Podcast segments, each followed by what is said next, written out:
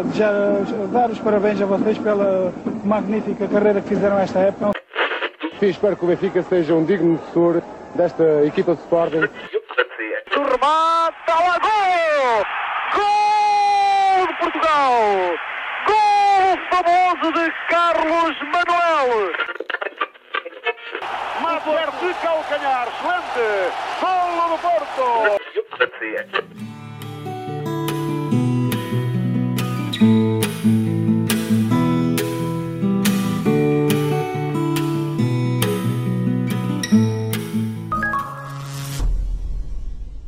Viva! Sejam bem-vindos ao segundo episódio da oitentena do Matraquilhos, a série em formato podcast que narra a história e as histórias do futebol português nos anos 80.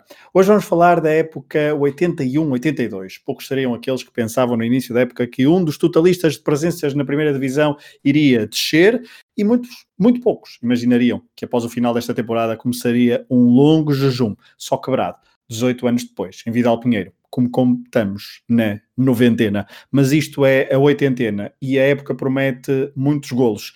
Em conjunto, os três melhores marcadores do campeonato festejaram 77 vezes, um do Porto, um do Sporting e outro do Benfica. Comigo estão também três goleadores de serviço que, para além de mestres na finalização, são também craques na distribuição de jogo. Olá, Rui Silva. Olá, Pedro Fragoso. Olá, Rui Malheiro.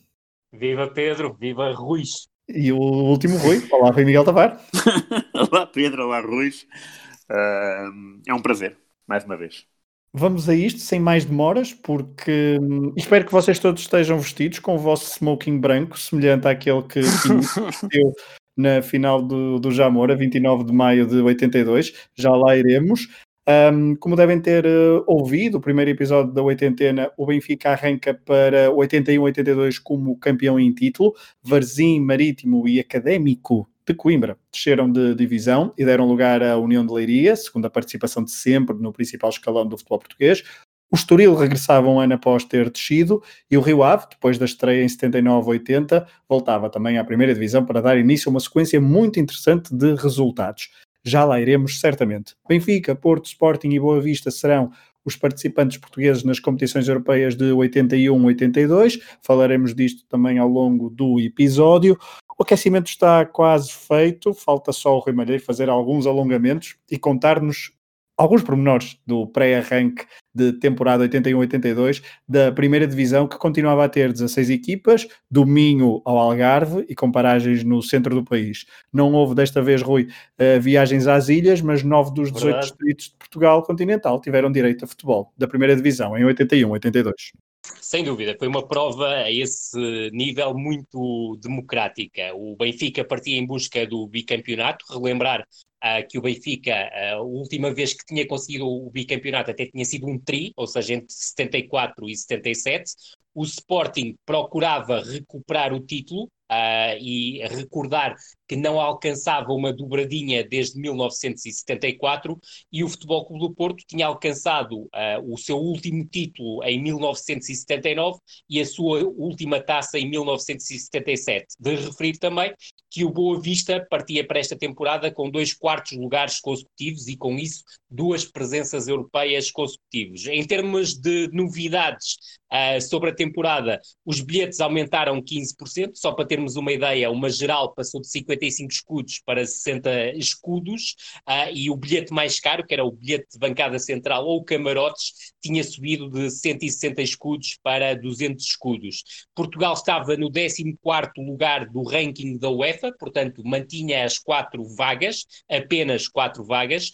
A Federação Portuguesa de Futebol candidatou-se a, a, receber a final da Taça das Taças, chegou a ser apontada como o, a, a luz como o estádio que receberia essa final da Taça das Taças, acabou por ser depois desviada para o Camp Nou, uh, e também salientar que durante toda a temporada houve uma grande guerra entre os clubes e a RTP, uma guerra uh, que tinha a ver com as transmissões televisivas, a RTP só queria transmitir jogos do Futebol do Porto, do, do Sporting e do Benfica, os clubes queriam que a RTP mantivesse a linha da temporada anterior, ou seja, transmitir jogos de todos os clubes. Nunca houve acordo e, as, uh, e, a, e a, foi tão crispada a situação que, para termos uma ideia, a RTP foi proibida pelo Futebol Clube do Porto de uh, filmar o jogo entre o Futebol Clube do Porto e o Benfica, o jogo com que começou a temporada.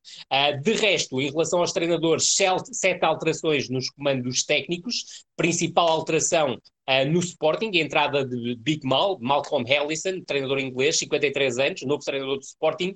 Ao Boa Vista regressava Mário Lino, depois de uma temporada no Sporting de Braga. Sporting de Braga esse que recebia Quinito como treinador. Quinito, treinador mais jovem da primeira divisão, com 32 anos. Depois, no Penafiel, António Oliveira partiu para o Sporting como para, para, para ser apenas jogador. Cassiano Gouveia foi a solução encontrada por parte do Penafiel. Ao Belenense chegava o jovem técnico Artur Jorge, 35 anos. Académico de Viseu recebia Fernando Cabrita, um veterano com 58 anos. E ao Estoril chegava outro veterano, o inglês Jimmy Hagan, de 63 anos, que substituía Celestino Ruas, curiosamente, que tinha o duplo papel de treinador adjunto e guarda-redes, guarda-redes suplente. Celestino Ruas, que tinha sido responsável pela subida do Estoril uh, à primeira divisão, ao regresso do Estoril à primeira divisão, depois de ter substituído durante a temporada, uh, os seus antecessores foram Fernando Pérez e José Torres, ou seja, o Estoril subiu divisão com três treinadores. Vamos então agora já para o primeiro grande, para o grande que ficou em terceiro classificado, o Futebol Clube do Porto, que arrancou para 81-82 com o mesmo treinador da época anterior, Hermann Stessel. O austríaco falhara o campeonato e a taça na época anterior, mas tinha e mantinha a confiança de Américo de Sá e de Teles Roxo, diretor desportivo dos Dragões. A pré-época do Porto é marcada por algumas vitórias, como por exemplo 3-2 ao Vasta Gama, mas nem mesmo quando ganhava a equipa era poupada pelos adeptos. No Diário de Lisboa podemos ler que continuava a faltar discernimento no ataque a uma equipa que esteve duas semanas de estágio em Tomar. Para o ataque veio precisamente o reforço mais sonante de todos, Jacques, o avançado de 27 anos que nasceu em Casablanca, onde os seus pais estavam imigrados, mas que com poucos meses de vida veio para o Algarve, mais concretamente Vila Real de Santo António.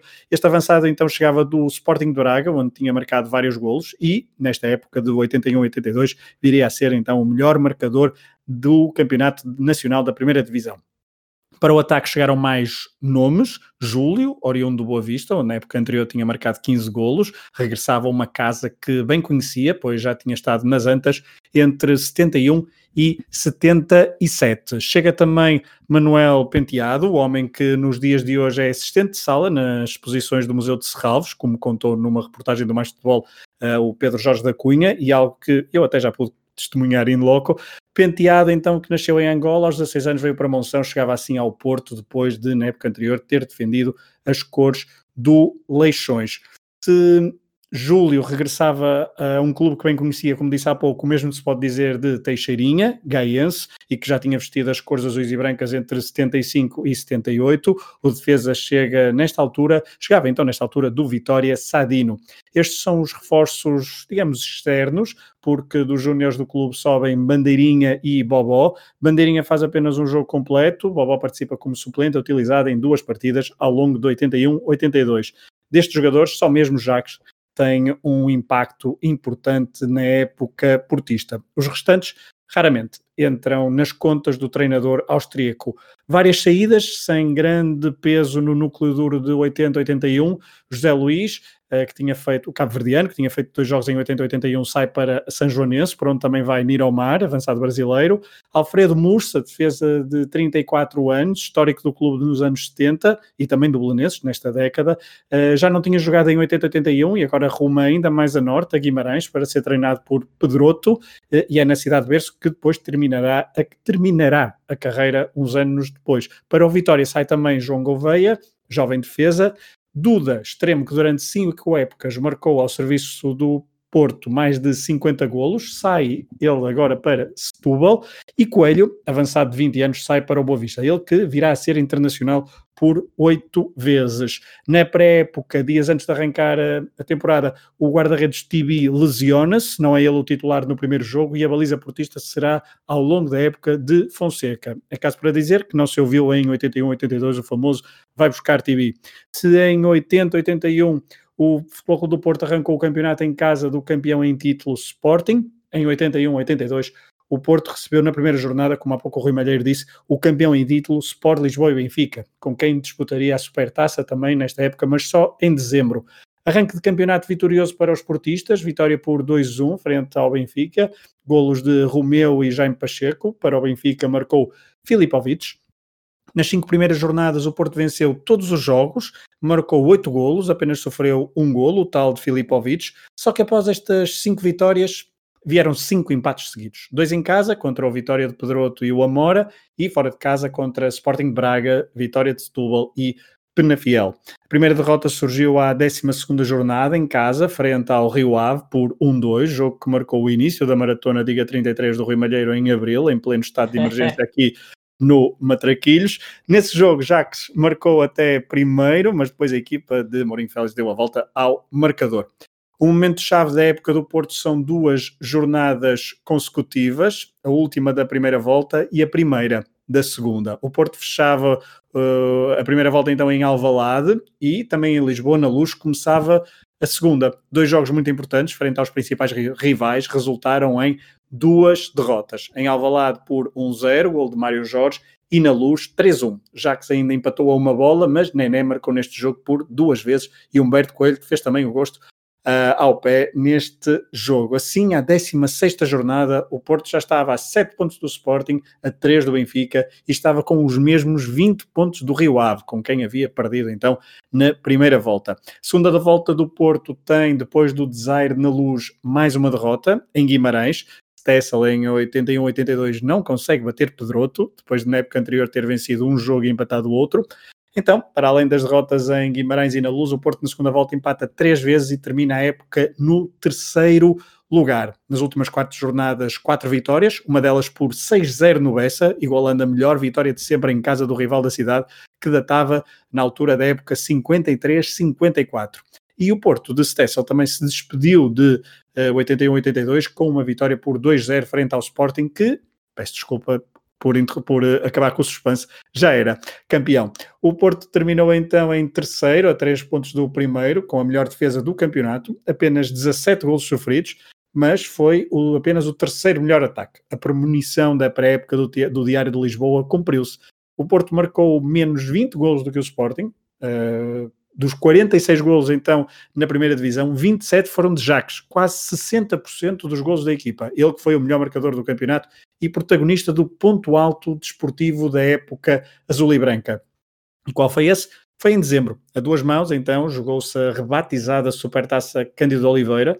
O Benfica venceu o primeiro jogo em casa por 2-0, bis de Nené, que por esta altura uh, adorava marcar ao Futebol Clube do Porto. Só que nas Antas, a 8 de dezembro, o Porto bateu, por, bateu o Benfica por 4-1. Jacques abriu o marcador, Jorge Gomes ainda empatou para o Benfica, só que o avançado do Futebol Clube do Porto estava com o pé quente e marcou mais dois gols e assistiu José Alberto Costa.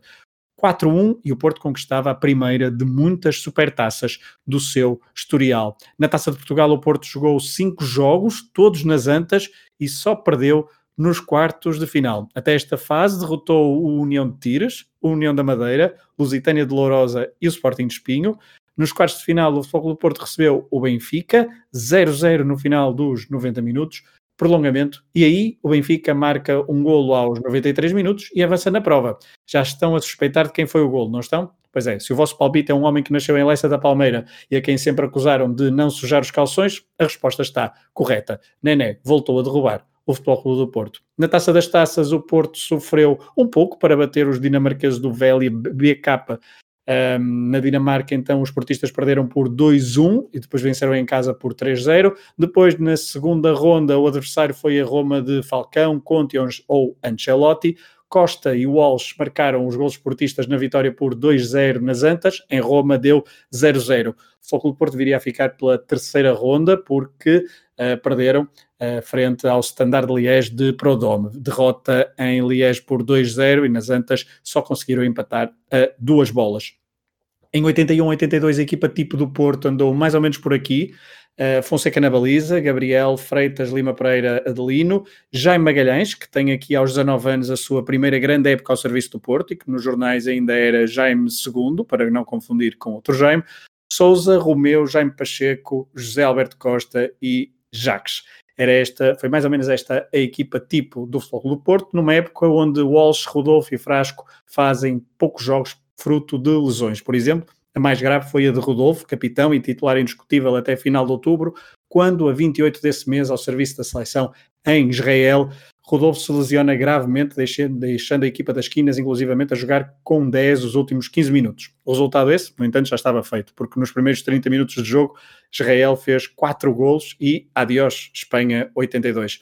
Bom, mas o grande acontecimento da época do Futebol do Porto 81-82 não foi dentro das quatro linhas. No episódio passado falamos do verão quente de 1980, uh, eh, da saída de Pinto da Costa do cargo de diretor de futebol em ruptura com o presidente Américo de Sá. Nesses tempos as eleições eram de dois em dois anos e em abril de 82 haveria novo ato eleitoral. Pinto da Costa não tinha cargo diretivo no Porto, era apenas membro do Conselho Superior e um adepto com peso. Em finais de 81, um grupo de sócios, Pinto da Costa incluído, faz uma espécie de tour por várias casas do futebol do Porto, principalmente a norte do país, sessões de esclarecimento ao sócio, aos sócios, assim se chama, divulgação de novas ideias para o clube. Um, Américo de Sá não iria continuar e este grupo queria então um novo rumo para o Futebol Clube do Porto. Só que não havia consenso sobre quem seria o candidato à presidência. Um, Pinto da Costa apostava as fichas no empresário Neca Couto, industrial de São João da Madeira, mas este e todos os envolvidos só tinham um nome na cabeça. Pinto da Costa. A pressão foi tanta que Pinto da Costa aceitou o desafio de liderar a lista à direção do clube. Só que poucas semanas antes surge um adversário, Afonso Pinto de Magalhães, regressa do Brasil e o ex-presidente do clube, com quem Pinto da Costa até tinha boa relação, quer voltar a liderar o clube e, juntamente com Vieira de Carvalho, tentam aglutinar Pinto da Costa e membros da lista deste, chamemos-lhe, movimento renovador. Pinto da Costa, segundo o que escreve na biografia, até parece gostar da ideia, mas o mesmo não acontece com os seus apoiantes. Ou é Pinto da Costa ou não é mais ninguém. E assim, Afonso Pinto de Magalhães retira a candidatura há poucas semanas do ato eleitoral e a 17 de abril de 1982, Pinto da Costa é eleito presidente do Porto pela primeira vez, uma data que marca o início de uma era que perdura até aos dias de hoje. Pinto da Costa e o seu movimento têm bande várias bandeiras eleitorais, e isto é importante para perceber uh, até próximo, o próximo episódio da noventena, quando falarmos, da oitentena, quando falarmos do Futebol Clube do Porto. Entre as principais promessas temos recuperar Fernando Gomes ao Sporting Rijon, rebaixar o estado das Antas para aumentar a lotação em mais de 20 mil lugares, lutar pelo menos por uma presença constante nas provas da UEFA e procurar chegar a uma final europeia, vencer o Campeonato Nacional de Hockey em Patins pela primeira vez, substituir o Jornal O Porto por uma revista mensal de grande qualidade, inserir publicidade nas camisolas, criar uma sala de bingo e, deixei esta para o fim, pois talvez seja a mais emblemática e já havia sido preponderante para uns anos antes aceitar o cargo de diretor para o futebol, uh, fala então de, a, da promoção do regresso de José, José Maria Pedroto ao Futebol Clube do Porto. Pinto da Costa, segundo escreve, encontrou um clube falido que nem 20 contos em caixa tinha, quanto mais 20 mil contos para pagar ao Sporting de Riron, mas é aqui que entra também o presidente Ramalho Yanes ao barulho e a movimentar influências para que muitos ajudassem Pinto da Costa e a nova direção. Nos próximos capítulos da oitentena perceberemos o impacto de Pinto da Costa nos primeiros anos do seu mandato e termina apenas com uma das primeiras ações do novo presidente. Uh, Trata-se de uma ida a um torneio quadrangular de final da época, em maio de 82, na Venezuela, para a Copa Presidente Luís Herrera. Os jogos foram em Barquisimeto e os participantes, para além dos esportistas, eram Inter de Milão, Barcelona e Real Madrid. Segundo Pinto da Costa, o dinheiro angariado uh, foi importante. O Porto bateu nos penaltis do Barcelona e avançou para a final. O Real Madrid perdeu com o Inter.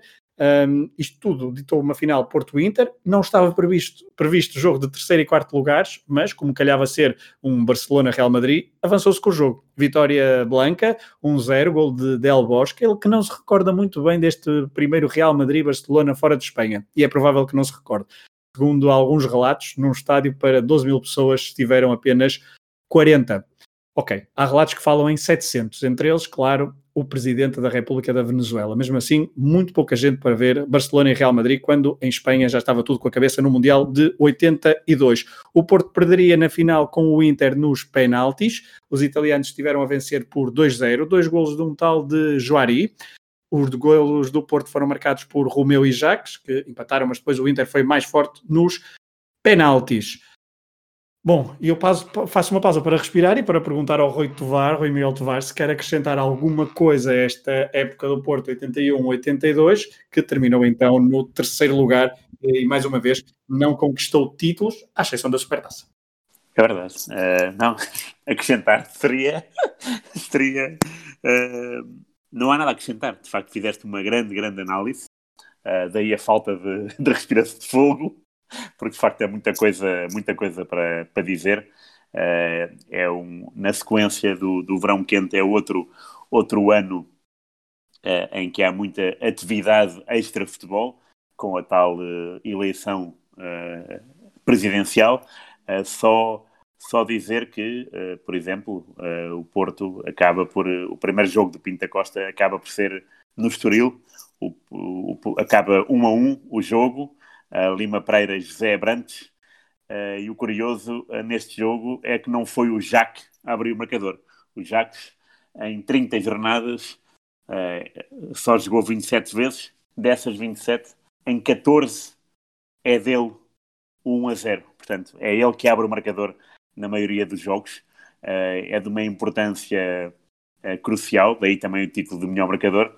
E já agora, já que falaste, e bem, naquele 6-0 no Bessa, na penúltima jornada, dizer que aos 36 minutos já havia 5-0. Uh, foi um jogo, foi um, um derby especial. O Porto goleou e de que maneira e depois há aquela semi, uh, aquela mini alegria na última jornada quando uh, no, no confronto Jacques-Jordão é o Jacques que acaba por marcar, 1 a 0 naturalmente, e acaba por levar uh, a bola de prata. Portanto, há aqui, uma, há aqui uma, um simbolismo bastante forte nos últimos dois jogos do Porto, o 6-0 no Bessa e depois o 2-0 em casa ao, ao já campeão Sporting.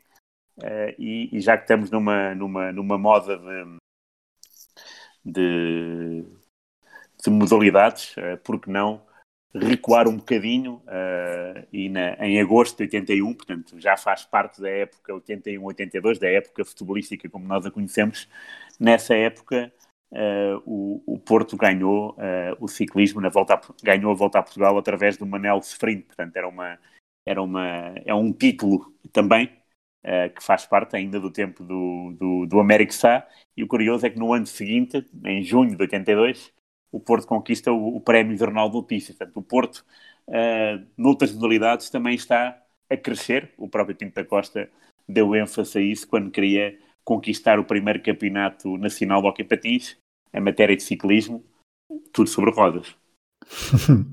é, há um, há um antes e um, e um depois de Pinto da Costa, claramente. Sim, uh, sem dúvida. Uh, isso, o, o, legado está, está aí à vista e, e, também é bom relembrar, por exemplo, que uh, o Porto, em matéria de hockey patins, também ganhou a, a, a, taça das taças numa final portuguesa com o Sporting. O Porto ganhou os dois jogos, 13-4 e 8-7. Portanto, faltava de facto ao futebol crescer tanto como algumas outras modalidades que modalidades essas que eram muito. Uh, tinham muita fama em Portugal e sempre tiveram. Uh, o hockey patins uh, nos anos 50, 60, 70, o ciclismo também. Tivemos, popular, é? Sim, sim, sim. Tivemos vários heróis que ainda hoje são heróis indiscutíveis e, e sempre recordados.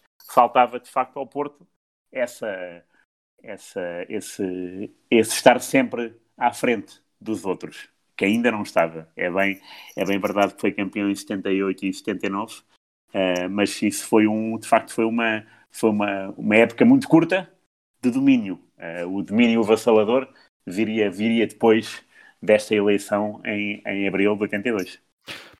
Perceberemos então isso nos próximos episódios. Avançamos agora para o segundo classificado, Rui Malheiro. O Benfica então ficou em segundo na segunda época do treinador húngaro, campeão na época anterior, depois da dobradinha e de uma meia final europeia. As expectativas eram grandes, mas na Europa até foi um outro treinador húngaro a eliminar os encarnados e em Portugal zero títulos em 81-82 para o Benfica, Rui Malheiro.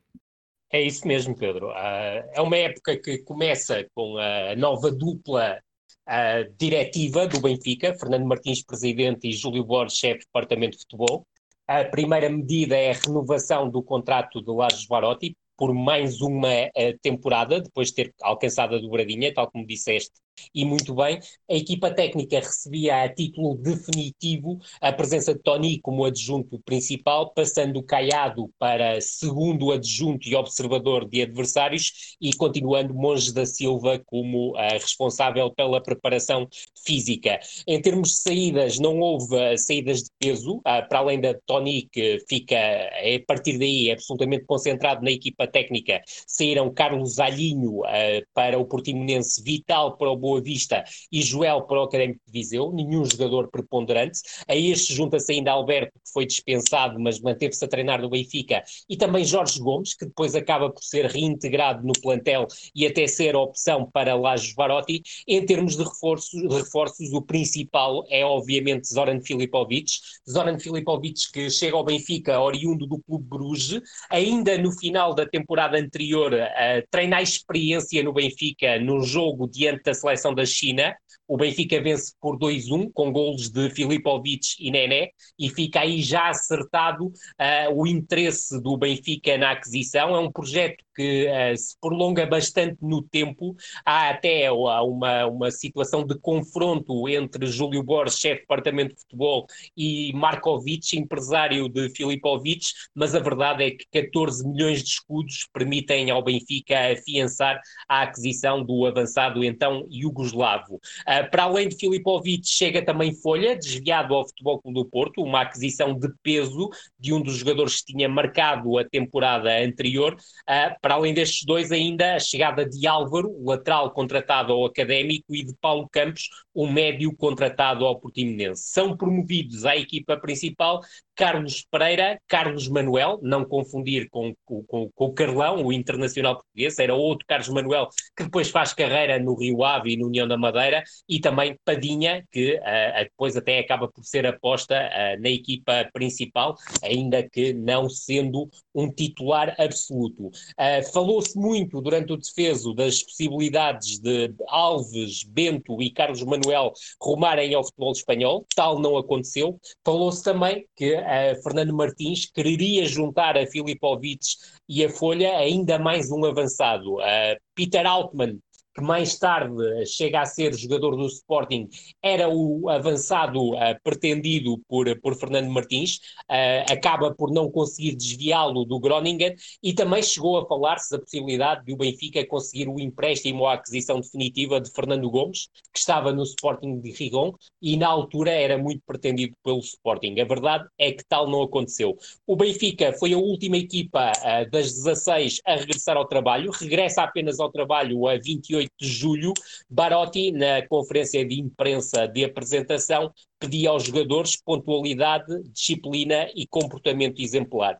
A pré-época do Benfica é muito sinuosa, os jogadores queixam-se uh, que uh, houve pouco tempo de, de, trabalho e os primeiros particulares acontecem numa altura em que a equipa continuava a fazer treinos bidiários e muito físicos. Por isso, o Benfica uh, faz a sua apresentação diante do Boa Vista, um jogo marcado na sequência da, da transferência de folha do Bessa para a Luz. O Benfica empata 0-0 com o Boa Vista em casa e depois tem uma participação absolutamente desastrosa no torneio Cidade de Lisboa, em que perde uh, com a, a, seleção da Hungria por 3-0 uh, eh, na Luz e depois em Alvalade perde 2-0 com o Sporting.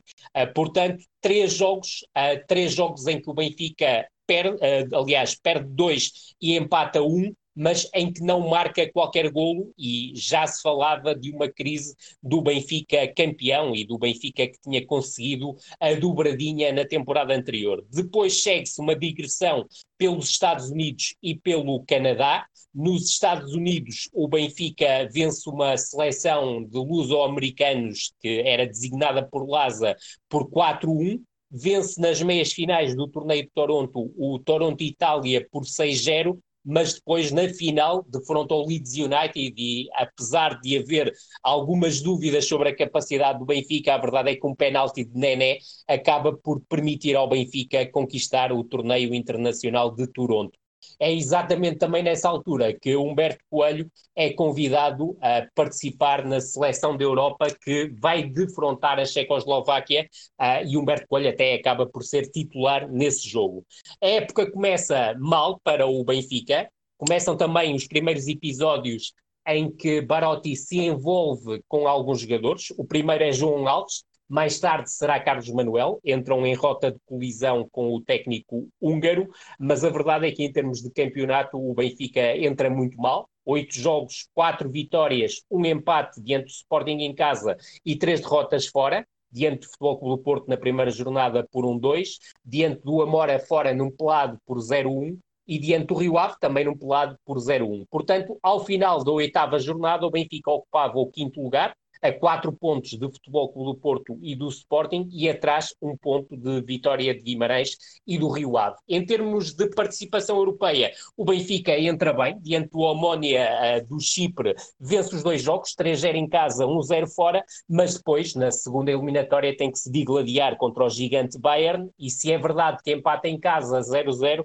depois em Munique perde por 1-4 num jogo em que o Benfica realiza uma exibição desastrosa e em que as opções de uh, Lajos Barotti são imensamente contestadas. Uma delas foi colocar o ponta de lança Jorge Gomes no meio campo de forma a, a, tentar contrariar a robustez física dos alemães. No entanto, em eh, abono de Barotti, há que salientar que o Benfica parte para esta segunda mão uh, da segunda eliminatória da Taça dos Campeões Europeus sem João Alves, sem Humberto Coelho, sem Chalana, sem Pietra, sem Carlos Manuel, sem Filipovic, portanto, muitas baixas na equipa do, do Benfica, algumas por lesões, outras sendo também lesões, mas havia já aqui sinais do tal confronto com João Alves e com Carlos Manuel, que ditou muito desta temporada uh, do Benfica. Se este arranque de temporada estava a ser desastroso, seguiu-se então a derrota na Supertaça, como há pouco salientaste e muito bem, Pedro.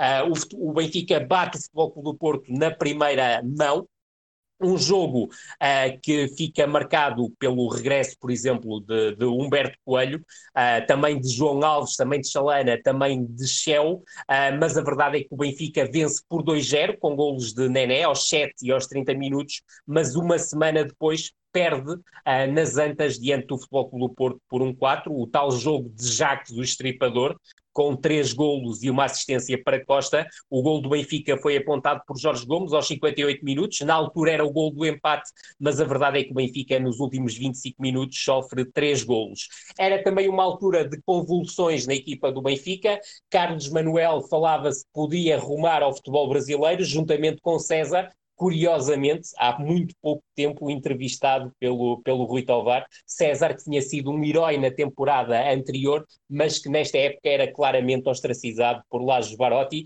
e não deixa de ser curioso, Rui, não sei se queres fazer aqui um apontamento, César falou desta relação conturbada com Lajos Barotti, certo? Sim, é verdade, ele diz que o treinador da época anterior, o Mário Wilson, dava, dava aula no Barotti, porque o Barotti não, não gostava de de brasileiros. Uh, isso tinha a ver com, uh, tinha a ver com, uh, segundo o César, com a pouca, tinha a ver com aquela célebre, aquele célebre jogo do Mundial 54, a Batalha de Berna, entre Exatamente. Hungria e Brasil, em que houve escaramuças várias no final do jogo. Uh, o jogo não, não acabou nada bem, a Hungria passou, ganhou 4-2, uh, chegaria à final desse Mundial o Brasil foi eliminado e houve muita confusão no túnel de acesso ao balneário. E desde aí, Hungria e Brasil uh, são rivais. Diz o César que a partir desse dia o, o Barotti tomou de ponta o Brasil e, e, que o César apanhou por tabela. De facto, o César foi o herói da final da taça da época anterior e nesse ano pouco jogou. Uh, agora, se havia de facto atritos com ele ou não, uh, nunca, nunca saberemos uh, das histórias têm que ser contadas pelos próprios intervenientes, mas é curioso quando falamos com, com o Carlos Manuel ou com o Humberto e, e com o Nené, e cada um tem a sua... A sua versão, não é? Tem, sim, tem, tem a sua versão. Por exemplo, o Nené adorava o Barotti e dizia, Verdade. E, diz, e dizia que o Barotti uh, tinha sempre a mesma frase antes de todos os jogos que é uh, tenho muito medo deste jogo. Fosse, fosse um jogo de taça com a terceira divisão, fosse o Bayern. Portanto, uh, há, esta, há este lado do Nené, por exemplo, que é um lado mais bucólico, digamos, e depois há outros mais corrosivos, como o César. Sem, sem dúvida, e como o Carlos Manuel e como, como o João Alves também. sim, sim, sim, sim. Também Carlos Manuel e João Alves são muito, uh, sempre foram de, muito, uh, de muita fricção. Jogadores sem dúvida, de muita fricção. Sem dúvida. É, e, e, esse ponto também me parece muito importante salientar, e foram sempre jogadores que pensaram pela sua cabeça, Sim, e isso é muito importante também nesta, nesta altura. Regressando à temporada do Benfica, numa fase em que Lage Barotti já era muito contestado e chegava mesmo a uma franja dos adeptos do Benfica a pedirem para Tony ser promovido ao posto de treinador principal, uh, havendo um despedimento do Lage Barotti, e é certo é que Fernando Martins decidiu que o contrato era para cumprir até ao fim, e até mais tarde, Lajes Barotti, em fevereiro, diz que a hora da saída chegou, mas quer cumprir o contrato até ao fim, e foi isso que aconteceu. A verdade é que depois da derrota na Supertaça, o Benfica, em termos de campeonato em carreira, tem seis vitórias consecutivas, o que lhe permite subir até ao segundo lugar, a apenas dois pontos do Sporting e já com uma vantagem de um ponto diante do do Porto. Mas a jornada 15, a última da primeira volta, acaba por eh, ditar uma nova queda do Benfica. É uma derrota no Bessa, diante diante um Boa Vista que estava a realizar um campeonato decepcionante. O Benfica perde por 1-2, um jogo até em que está a ganhar com um gol de Reinaldo, mas Bravo e Palhares dão a volta. E esse jogo marca uma sequência de cinco jogos consecutivos do Benfica fora de casa,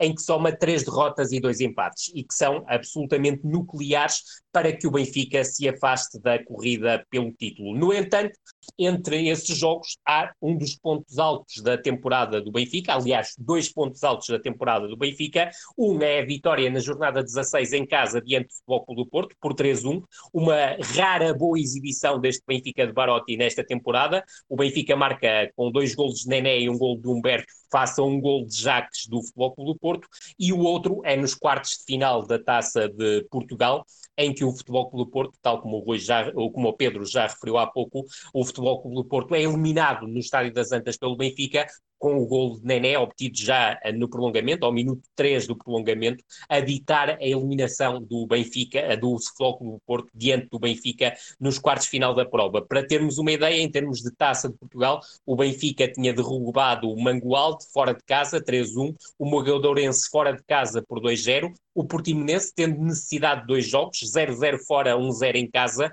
e depois o Bragança nos quartos final, por, eh, nos oitavos final, aliás, por 6-0. Em termos de campeonato, uh, com a tal irregularidade fora de casa, derrotas no Bessa, derrota em Guimarães e empates em Portimão e no Estoril, a jornada 23 era nuclear para o Benfica. Isto porque o Benfica deslocava-se ao terreno do Sporting e em Alvalade, o Benfica até marca primeiro por Carlos Manuel, mas depois perde por 3-1, com três golos de Jordão e uma expulsão de Bento, uma expulsão que acaba por ser corrosiva para o balneário do Benfica, já que Bento depois é suspenso uh, pela, pela direção do Benfica, a, direção essa do Benfica que faz também um ataque feroz ao árbitro Marques Pires, uh, mas a verdade é que fala-se nessa altura, nesse jogo, Bento e Jorge Gomes terão tido um desaguisado grave uh, no balneário e esse desaguisado até terá tido consequências maiores. A verdade é que o Benfica sai de Alvalade a sete pontos do Sporting,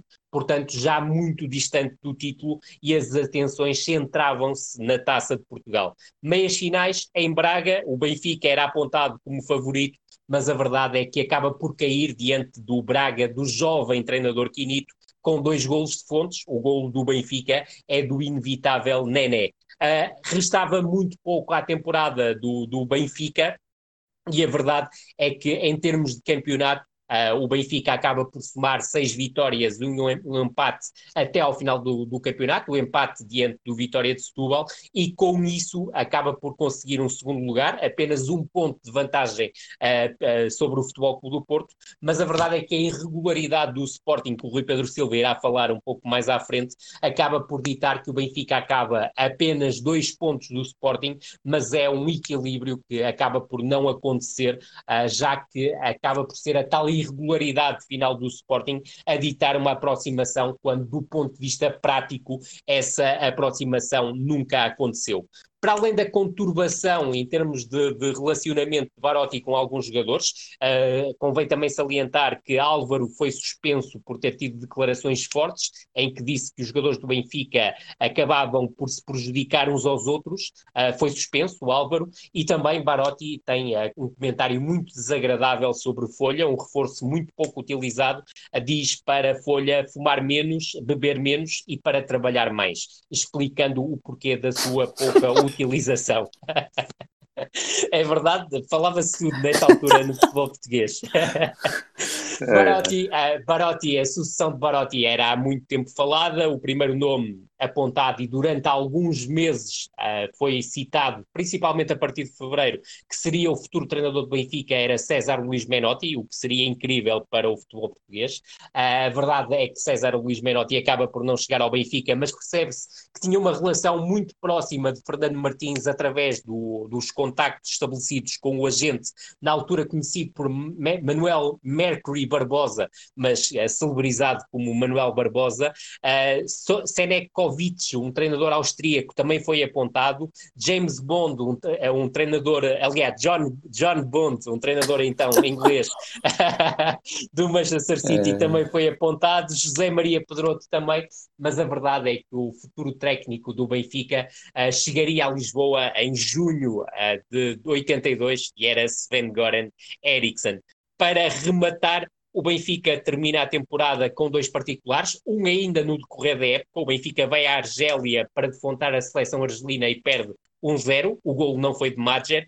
E o último jogo da temporada do Benfica é 26 de maio de 82. O Benfica vai à Argentina a Buenos Aires defrontar a seleção da Argentina que se preparava para disputar o Mundial de 82 e perde por um zero com um golo de Mário Kempes. Em relação ao 11 base do Benfica, e este é mesmo o remate final, eh, foi uma época em que o Benfica teve muitas alterações no 11, as tais, eh, os tais problemas disciplinares de alguns jogadores e confrontos também com, com Barotti fizeram com que Barotti fizesse muitas alterações no 11. Diria que o 11 tipo do Benfica estará perto de Bento na baliza, Veloso, Humberto, Bastos Lopes e Pietra, salientando que Frederico foi muitas vezes utilizado como lateral direito passando Veloso ou Álvaro para lateral esquerdo, já que Pietra teve uma lesão grave que o afastou dos meses finais da temporada. Depois, no meio-campo, José Luís à direita, Carlos Manuel e Shell no centro, Chalana à esquerda. Uh, no entanto, salientar que Veloso é muitas vezes utilizado no meio-campo também. Uh, João Alves é outra opção para o centro do terreno e Carlos Manuel, quando isso acontecia, passava para o corredor direito. Na frente, Nené e Filipovic foram a dupla mais utilizada, no entanto, Jorge Gomes, Reinaldo, César e Folha foram outras opções utilizadas no ataque. No entanto, salientar que quer César, quer Folha foram jogadores muito pouco utilizados por Lajos Barotti uh, e Reinaldo foi também um jogador que esteve muitas vezes no olho do furacão. Há uma situação curiosa relatada pelo Diário de Lisboa.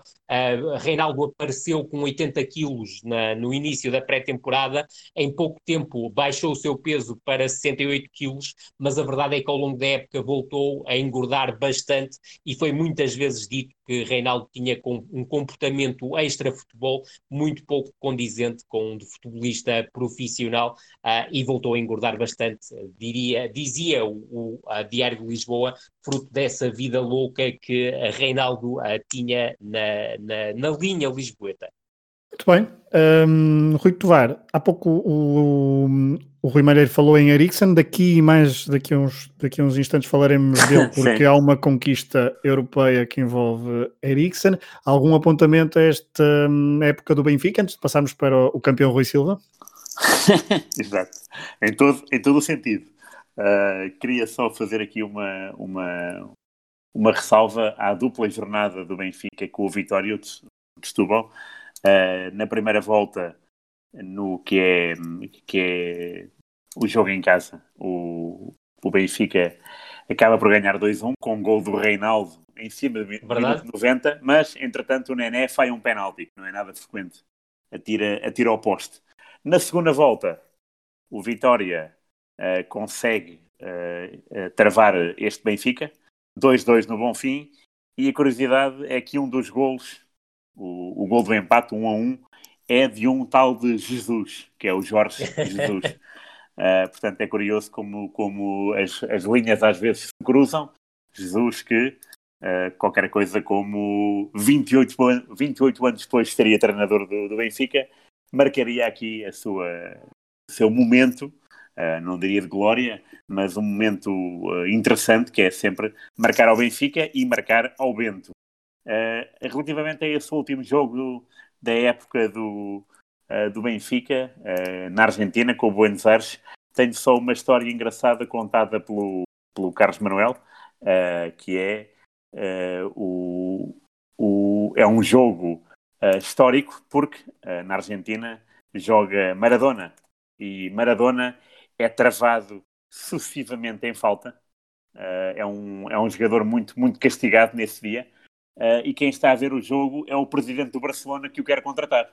Uh, e então o presidente do Barcelona passa ao jogo, segundo a imprensa espanhola, uh, com medo dos jogadores do Benfica que atacam a habilidade inata do Maradona e castigam-no bastante. Tanto que Maradona passa muito tempo o jogo no chão, aliás, será um pouco também o resto da carreira, massacradíssimo por, por, por, por toda a gente. E, e o presidente que já é o, o Luís Nunes, uh, só, só pede que o jogo acabe e que o Maradona saia inteiro para poder assinar para o Barcelona e para poder jogar para o Barcelona. Portanto, há este, há este lado uh, interessante uh, de, uma, de uma aventura fora, fora de horas, porque já não se fazem jogos deste calibre no final da época e, sobretudo, é sempre engraçado um clube jogar com uma seleção, Benfica Argélia e Benfica Argentina, Uh, quem, quem, não, quem não pagaria. O que é que nós pagaríamos agora para ver um jogo desse, né? Era uma Sem coisa dúvida. que só outros tempos é que, é que podiam proporcionar estas alegrias. E Rui, só deixar-te uma nota: o, o golo do Argentina-Benfica está no YouTube para quem estiver interessado em procurar. É só colocar Argentina-Benfica 1982. É, tempos mágicos, tempos de oitentena, que nós aqui vamos percorrer. Uh, vamos sem grandes introduções, Rui Silva, uh, para a época do Sporting. Uh, não te quero roubar nenhuma história, conta-nos tudo sobre esta época quase perfeita do Sporting em 81, 82. Muito obrigado pela atenção, Pedro Fragoso. Então, vamos. O, o dia da apresentação do plantel marcou desde logo a mensagem que o presidente João Rocha queria passar o Sporting estava cada vez mais ambicioso e existia a obrigação de fazer melhor do que na época anterior, que tivesse, fora apenas um acidente de percurso. As prioridades do presidente estavam bem definidas. Primeiro era preciso encontrar um treinador. Eh, durante vários meses da época anterior, José Maria Pedroto foi visto como uma forte possibilidade, mas quem chegou foi o britânico Malcolm Allison, eh, que curiosamente tinha estado na comitiva do Manchester City, que defrontou o Sporting num jogo da pré-época em 1980 e já vão perceber que há aqui uma tendência de quem o Sporting defronta nas pré-épocas, no ano seguinte há novidades. Quando o Malcolm Allison é anunciado a 1 de junho, já estava há duas semanas no Algarve e começou a trabalhar desde cedo no futuro plantel. Uh, voltando às frases de João Rocha, a ideia era o Sporting precisa de um guarda-redes, de um defesa e de um avançado ou médio avançado que jogue bem de cabeça. Porém, é forçoso que tenham boa craveira, que possuam categoria suficiente para poderem ajudar a fazer a grande equipa que desejamos. Eh, quem chegou? O guarda-redes Mesaros, húngaro, 22 vezes internacional e que tinha defrontado o Boa Vista na Taça UEFA do ano anterior. Para a baliza também, e depois de ter sido negociado Silvino com o Vitória de Setúbal, acabou por chegar Melo, do Vitória de Guimarães. Uh, depois chegaram ainda o médio polivalente Virgílio, do Famalicão, e Nogueira, internacional português, que alinhava pelo Belenenses. O grande reforço era ainda assim António Oliveira, que vinha do Penafiel depois de ter saído em conflito do Futebol Clube do Porto na época anterior. O futuro de Oliveira continuou ainda assim a ser uma incógnita durante muito tempo e teve mesmo de matar os rumores de que poderia regressar às Antas, dizendo jamais iria para o Futebol Clube do Porto com esta direção, mesmo que o Sporting me dispensasse. Os princípios do novo treinador começaram a ser postos à prova num estágio na Bulgária, em Plovdiv, uh, movimentos feitos com inteligência, com mais remates de primeira do que paragens de bola e sem pausas para beber água entre os exercícios. Os reforços Oliveira e Mesaros dividiram o quarto e na altura o português reagiu com um sentido de humor. Vou ficar rouco de tanto falar com ele. Dentro de campo, os Leões conquistaram o torneio 1300 anos do Estado búlgaro, começaram por vencer o Slavia de Sófia, onde jogava Kostov, que viria a ser um reforço da época seguinte, depois o Tráquia Plovdiv, que teve um golo de um avançado, de um jogador chamado Kostadinov, que viria a jogar no Sporting Braga anos mais tarde, e na final uma vitória sobre o Levski de Sofia por 3-2. Lamento, mas neste caso não tenho aqui referências para contratações futuras. Esta digressão deu mesmo... Esta digressão deu mesmo para tudo, até para a mulher do médico, a Branco do Amaral, cozinhar bacalhau para o plantel em duas ocasiões diferentes. Num ano em que Manuel, Salvador, Freguito e Vaz foram saídas pouco significativas, o Sporting deu razão ao tal acidente de percurso apregoado por João Rocha. De regresso a Portugal, não venceu o torneio Cidade de Lisboa, que o Ramalheiro já falou, mas mostrou um primeiro ascendente sobre o Benfica, graças a um triunfo por 2-0. Antes do campeonato começar, a maior polémica acabou por ser mesmo a inscrição de Mesares, uma vez que os Leões já tinham dois estrangeiros, Lito e o nigeriano no Ococha. A solução acabou por ser passar o contrato de Lito de profissional para amador, antes de uma naturalização em janeiro que acabou por fazer correr muita tinta e originar um protesto do Futebol do Porto de utilização irregular que acabou por não dar em nada. O campeonato começou com um empate a dois golos com o Belenense, em Alvalade, num jogo em que a equipa do Restelo acabou reduzida a 7 e o Sporting a 10, com 4 das 5 expulsões a chegarem ao minuto 87, já depois do bis de Jordão. O acidente de percurso foi facilmente corrigido, apesar da suspensão de três jogos para Manuel Fernandes. Os Leões venceram as cinco jornadas seguintes e, pelo meio, o treinador e direção entraram em guerra aberta com a comunicação social. Malcolm Allison proibiu os jornalistas de entrarem no balneário do Sporting depois dos jogos, exigindo que pedissem primeiro com quem estavam interessados em falar. Já o presidente João Rocha acusava a RTP de ter provocado um prejuízo de 6,3 milhões de escudos. O Sporting só voltou a perder pontos na sétima jornada, novamente em Alvalade, após desperdiçar uma vantagem de 3-1 sobre o Boa Vista. Por esta altura, liderava o campeonato em igualdade com o Futebol Clube do Porto, mas com 18 golos marcados, o dobro dos do Futebol Clube do Porto. Com a entrada em novembro, o Sporting perdeu pontos fora pela primeira vez, no Estádio da Luz, onde os Leões já não venciam para o campeonato desde 1966. A maior curiosidade deste jogo é que Mesares foi titular menos de 24 horas depois de ter jogado em Budapeste contra a Noruega no encontro que carimbou o apuramento da Hungria para o Mundial de Espanha. Apesar dos dois empates consecutivos, o Sporting saltou para a liderança na jornada seguinte, a décima, e nunca mais a perdeu, uma vez que o Futebol Clube do Porto, depois de quatro empates seguidos, já estava a um ponto e o Benfica, com o início terrível de campanha, estava a quatro. Na Europa, a equipa do Sporting foi do céu ao inferno em pouco tempo, depois de uma eliminatória fácil contra o Red Boys do Luxemburgo, com uma vitória de 11-0 no agregado. O Sporting fez história e tornou-se a primeira equipa portuguesa a vencer a Inglaterra, 4-2 no terreno do Southampton, do treinador John Mortimer e da estrela dentro de campo chamada Kevin Keegan. O pior veio depois, com os semi-profissionais do Neuchâtel Chamax, depois de um nulo em Alvalade, o Sporting acabou por sofrer mesmo a primeira derrota da temporada na Suíça por 1-0, sendo eliminado da taça UEFA. Apesar deste resultado, o balanço da temporada até dezembro foi positivo. Os Leões já tinham mais vitórias fora do que em toda a temporada de 81, lideravam o campeonato e pareciam estar muito mais fortes que o Futebol Clube do Porto e Benfica. Mesmo assim, uma vitória magra sobre o Oliveira do Bairro para a taça, por 2-1, gerou muitos assobios das bancadas, que levou Manuel Fernandes a fazer um manguito na direção dos adeptos. Uma polémica que, por não haver redes sociais, provavelmente não durou tanto tempo. No final da primeira volta, assinalado com uma vitória sobre o Futebol Clube do Porto, graças a um gol do jovem Mário Jorge, que em tempos em entrevista disse que Malcolm Allison ficou com ele apenas pela forma como recebia e fazia o passe no meio campo durante um treino, o Sporting tinha 10 vitórias e 5 empates, com 4 pontos de vantagem sobre o Benfica e 5 sobre o Futebol Clube do Porto. Jordão seguia com 11 golos, já no Ococha, o avançado nigeriano, flop, contratado na temporada anterior, só marcava o Benfica, no campeonato de reservas.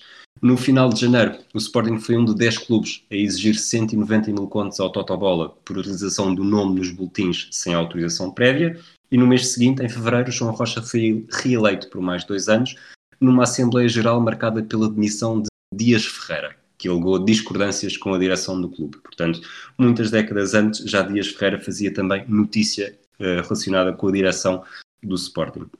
Dentro de campo, a primeira derrota nas competições nacionais só chegou a 21 de março, no Bessa, num jogo em que o Sporting perdeu António Oliveira por lesão. O, médio criativo estava a ser o elemento mais influente da equipa, a fazer a diferença, uh, mas dificilmente viria a fazer muita falta. Estavam oito jornadas e o Benfica estava a cinco pontos. A jornada seguinte era precisamente um derby em Alvalade, que poderia aparentemente fechar em definitivo as contas do campeonato, e mesmo sem Oliveira, o Sporting ganhou por 3-1, num jogo que também já falámos, a Trico de Jordão, em resposta a um gol inaugural de Carlos Manuel. O problema chegou depois. Derrota em Portimão, empate em Alvalade com o União de Leiria a cair do pano e nulo com o Vitória de Guimarães, uh, num jogo uh, em Braga, que se estou em Braga, uh, numa semana em que Malcolm Allison abandonou Portugal sem autorização para marcar presença no casamento do filho em Manchester. regressando ao tal jogo com o Vitória em Braga, foi em Braga porque na semana anterior um adepto vitoriano tinha atirado uma navalha de matar porcos ao árbitro Rosa Santos. Uh, depois disso, o Sporting regressou aos triunfos em Alvalade com o Amora na jornada 27, numa altura em que já só tinha 3 pontos de vantagem sobre o Benfica.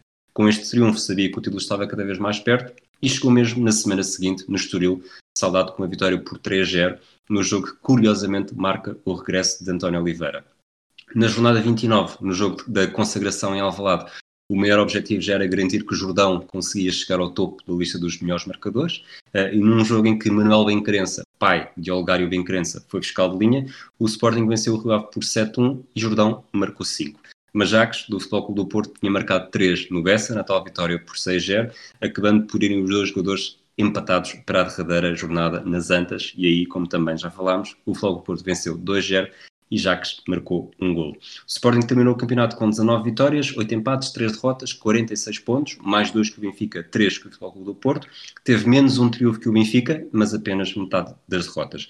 Foi o melhor ataque com 66 golos e apenas a quinta melhor defesa com 26 golos. E aqui o facto mais impressionante é mesmo os golos que sofreu em Alvalade, 16. Não houve nenhuma equipa no campeonato que sofreu mais. Houve tantas que sofreram também os mesmos 16, mas tecnicamente pode-se dizer que o Sporting foi uma das piores defesas em casa. A temporada terminou umas semanas depois com a dobradinha no Jamor, eh, numa campanha teoricamente muito fácil e sempre disputada em Alvalade. O Sporting eliminou o Loures, Oliveira do Bairro, Boa Vista, Belenenses, Penafiel e Ginásio Alcobaça, antes de golear o Sporting Braga de Quinito por 4-0. O 11 tipo do Sporting tinha Mesares na baliza, uma defesa com Barão, Carlos Xavier, Eurico e Inácio, meio campo com Ademar, Virgílio e Nogueira, e ataque com o Manuel Fernandes, Oliveira e Jordão, com Mário Jorge a fazer muitos jogos, bem como Freire no ataque e Marinho no meio campo. Jordão foi o melhor marcador com 26 golos no campeonato, 29 em todas as competições. A época ficou também marcada pelas obras para fechar o setor do peão no estádio de Alvalade, uma obra avaliada em 190 milhões de escudos. Há bocado o Rui Malheiro falou da possibilidade do Estádio da Luz ser o palco da Taça das Taças, foi algo que se falou também para Alvalade, por isso também eh, João Rocha tinha muita pressa para concluir a obra a tempo de organizar o evento, mas a UEFA acabou por mesmo dar primazia ao Camp Nou em Barcelona.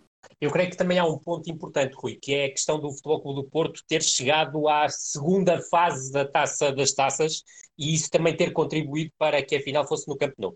Eh, já falaremos dessa final do Camp Nou um, dentro, de, dentro de instantes. Antes, uh, Rui Miguel Tovar, uh, algumas notas sobre esta época do Sporting com dobradinha uh, e que depois, nós sabemos agora, se in iniciaria um jejum prolongado.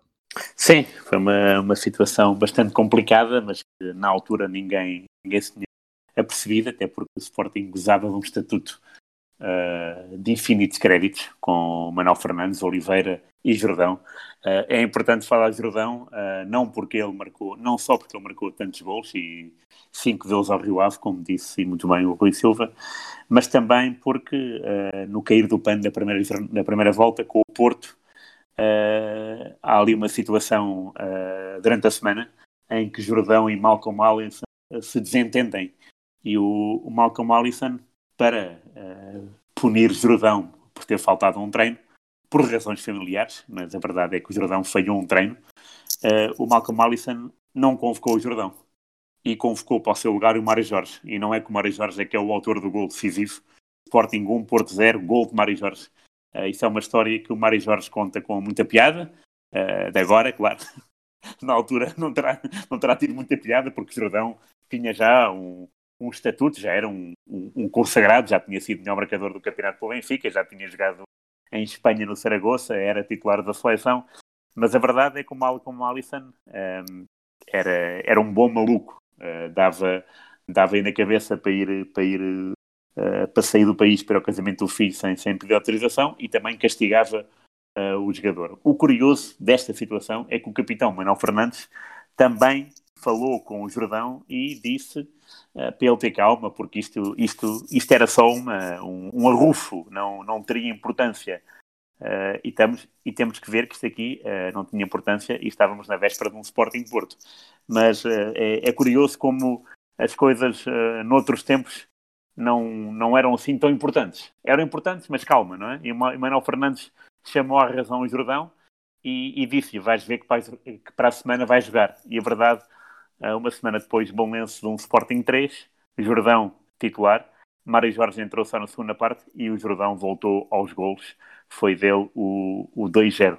Uh, de resto, uh, uma, uma, só, só mais uma coisa, uh, no Benfica Sporting, o tal da expulsão de Bento, Bento era, era, um, era, tinha de tão bom guarda-redes como de mau feitio, e nesse jogo passou-se, porque há uma jogada, está um a um, há uma jogada banal, digamos assim, dentro da área, o Manuel Fernandes poderá ter arrastado o pé uh, e, poderá, e, e, tocou no Bento.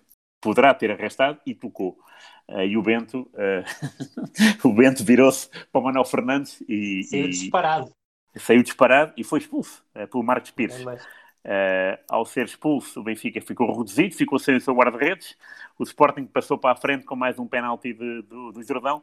Mas o curioso deste jogo é que um, ehm, é, o gol do Carlos Manuel é de canto direto. E isso não é muito comum num derby haver um gol de canto direto. E, é, de facto... muitas dúvidas se a bola entrou, não Sim, é verdade. Apesar, e ainda bem que falas disso, apesar de ter sido o primeiro jogo com cinco câmaras da RTP verdade, dentro do verdade. estádio. Uma grande, uma grande, foi feita uma grande efeméride nesse dia, cinco câmaras e, uh, para cúmulo, o primeiro gol, ninguém sabe se a bola entrou ou não, é sempre, são sempre histórias engraçadas.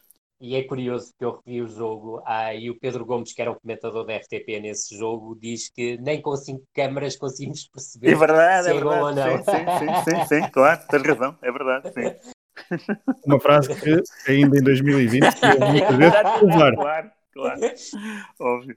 Bom, vamos, a, vamos avançar para o resto do campeonato e para, para, para, as restantes equipas. Rui Malheiro, o Vitória Sport Clube de José Maria Pedroto foi o melhor dos outros, chamemos-lhe assim, em quarto lugar, contando com a ajuda de 16 golos de Joaquim Rocha.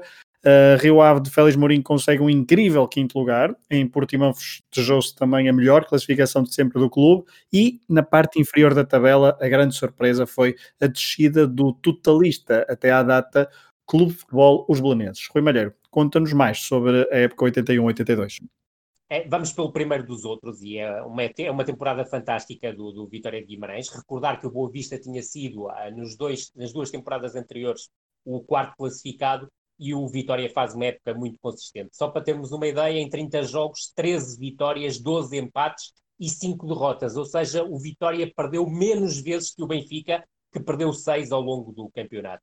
Uh, há um fator que me parece muito importante salientar nesta temporada do Vitória, é o fator casa, o, o Vitória, eh, no seu reduto, e ainda, ainda, que tenha feito também um jogo fora de portas devido ao tal uh, lançamento uh, de, de, uma, de, uma, faca ou de um objeto cortante uh, para um árbitro, o Vitória no, em casa soma 13 vitórias, 2 empates, 0 derrotas, 31 golos marcados e 4 golos sofridos. Este aspecto é absolutamente determinante para a temporada do, do, do, Vitória de Guimarães, são 28 pontos somados uh, em casa, mas depois fora de casa há o inverso, há o reverso da medalha, se quisermos, que é uh, o Vitória uh, em 15 jogos não ganha nenhum, soma, apesar de tudo, 10 empates e 5 derrotas, com um diferencial de golos de 11 marcados, 18 golos sofridos. Salientar também que nesta temporada do Vitória de Guimarães, comandado por José Maria Pedroto, Frente aos grandes, o Vitória soma duas vitórias, três empates e uma derrota, portanto,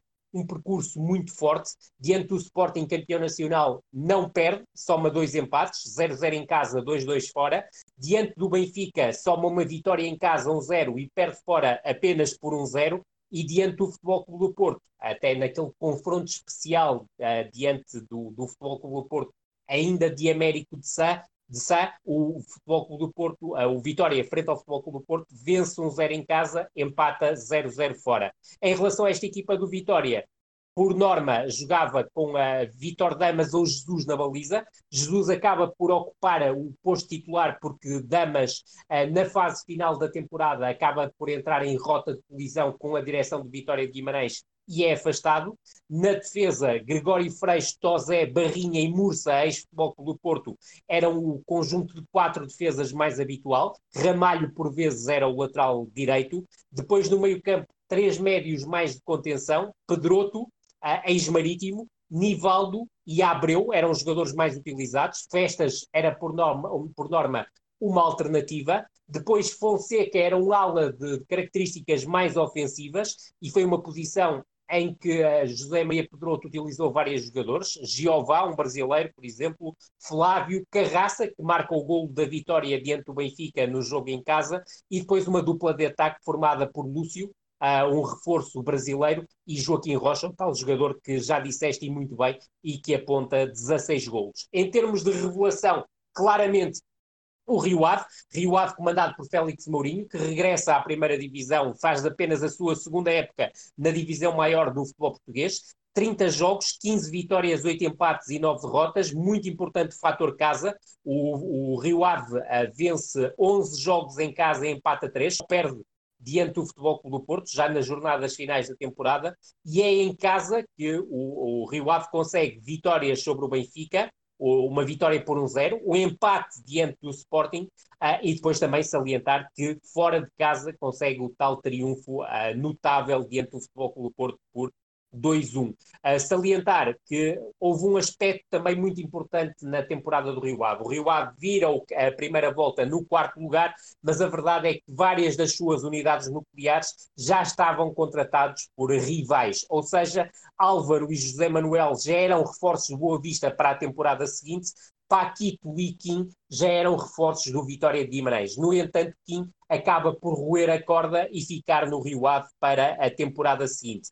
Tal como disseste, muito importante a recuperação do Portimonense desde que Artur Jorge assumiu o comando técnico da equipa. Artur Jorge, que começou a época no Bolonenses, sai do Bolonenses em rota de colisão com a direção devido a salários em atraso, quer com a equipa técnica, quer com os jogadores. Uh, vai para Portimão, onde substitui Manuel de Oliveira, que tinha tido um início de temporada muito trêmulo na equipa de Portimão, com o Arthur Jorge, a equipa tem um crescimento muito sustentado até ao sexto lugar, e só para termos uma ideia, nas últimas sete jornadas soma seis vitórias e um empate, ganha o Sporting, por exemplo, por 2-0, o Sporting que viria a ser campeão nacional, e empata diante do Benfica e do Futebol Clube do Porto, ambos os jogos por 1 a 1. Depois, ainda pelo aspecto positivo, salientar obviamente o Sporting de Braga, um sétimo lugar no campeonato honroso, mas sobretudo a trajeto na, na Taça de Portugal, onde chega a finalista vencido da Taça de Portugal, no tal jogo que mais tarde irás seguramente falar em Pequenito surge de fraco no Jamor. Uh, com isso, a equipa do, do, do, do Sporting de Braga consegue uh, alcançar um lugar na taça das taças, elimina o Benfica, tal como há pouco disse, nas meias finais, e retira a posição europeia ao Vitória de Guimarães, o seu eterno rival, que fica, apesar do brilhante quarto lugar, sem Europa. Em termos de seção, de saliento, obviamente, o Boa Vista. O Boa Vista acaba a temporada em nono lugar, não consegue uh, sustentar, se quisermos, as, as partidas de Folha e de Julho, apesar de se reforçar bem, e daqui a pouco já falarei quando falar do top de transferências, mas a verdade é que acaba a 12 pontos do Vitória de Guimarães. No entanto, é importante salientar que este Boa Vista, por exemplo, consegue vitórias incríveis na Taça UEFA diante do Atlético Madrid 4-1 e mesmo diante do Valência, que o elimina, mas a verdade é que vence no Bessa por 1 a 0 e também retira pontos importantes, aí só para salientar, por exemplo,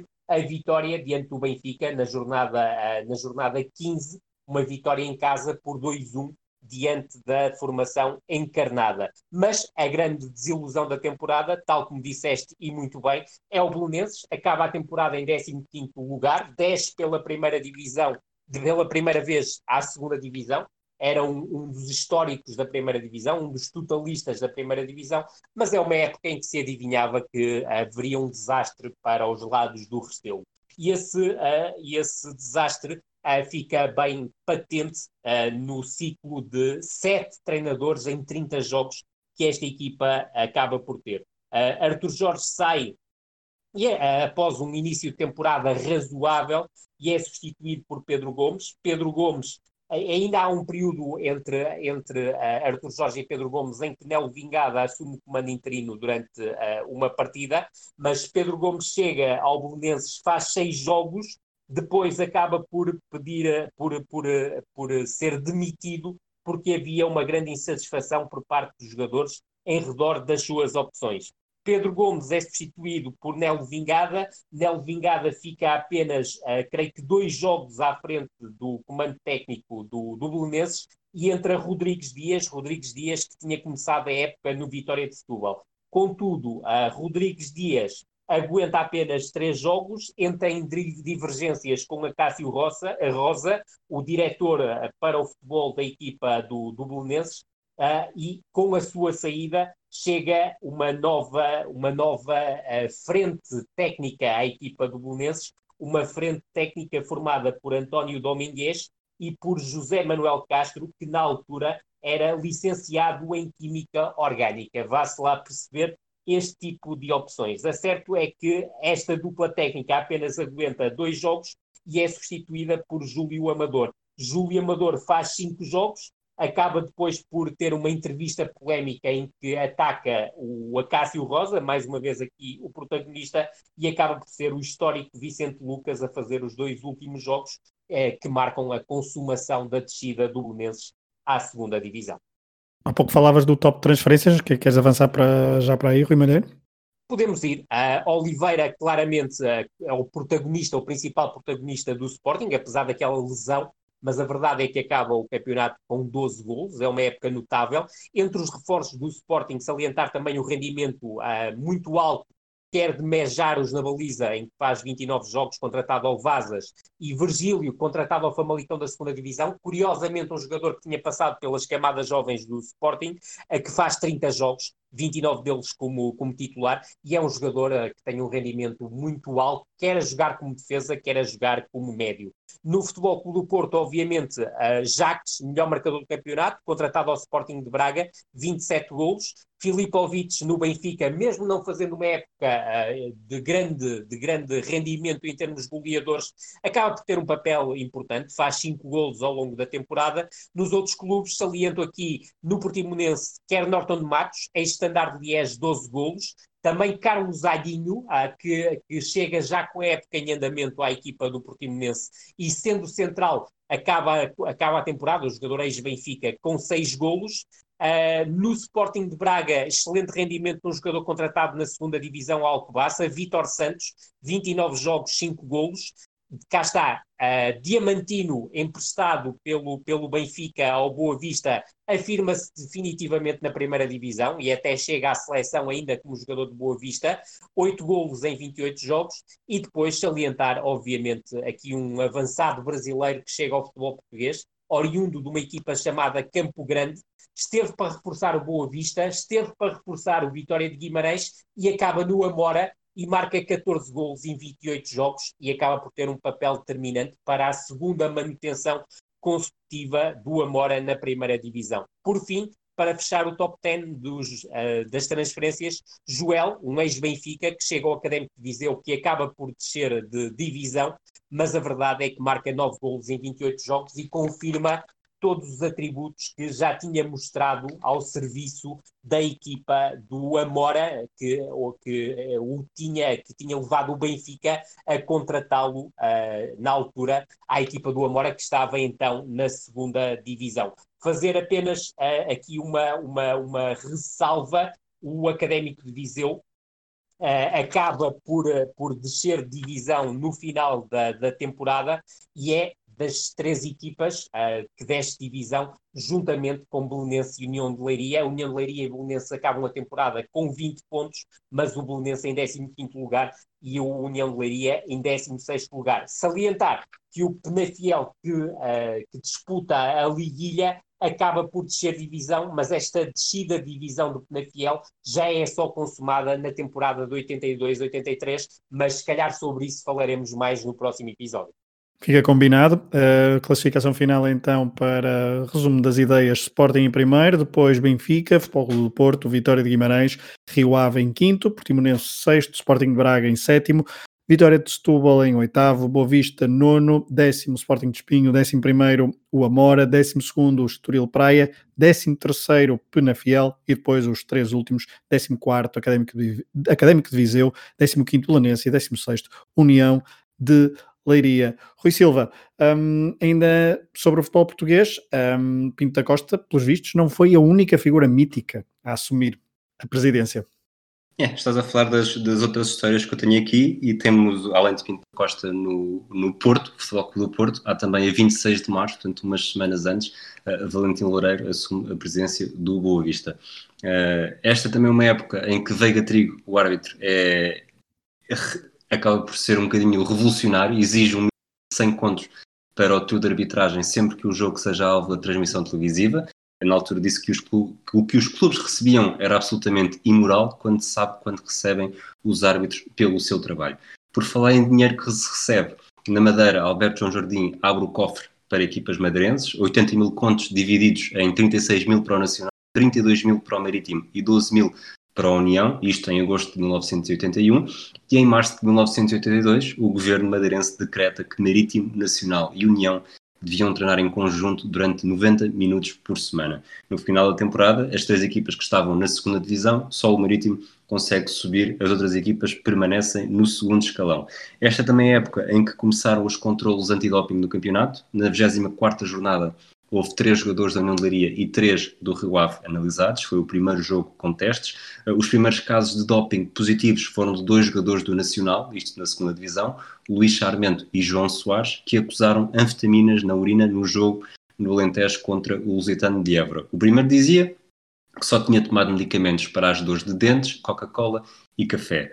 O segundo falava apenas em comprimidos para os dentes. Portanto, um conselho de amigo da próxima vez que tiverem dores de dentes, tenham cuidado com aquilo que andam a tomar. Uh, o Rui Malheiro falou um bocadinho também aqui do Rodrigues Dias, uh, ele além de ter passado pelo Belenenses, foi também despedido do Vitória de Setúbal depois de uma derrota em Vila do Conde na terceira jornada.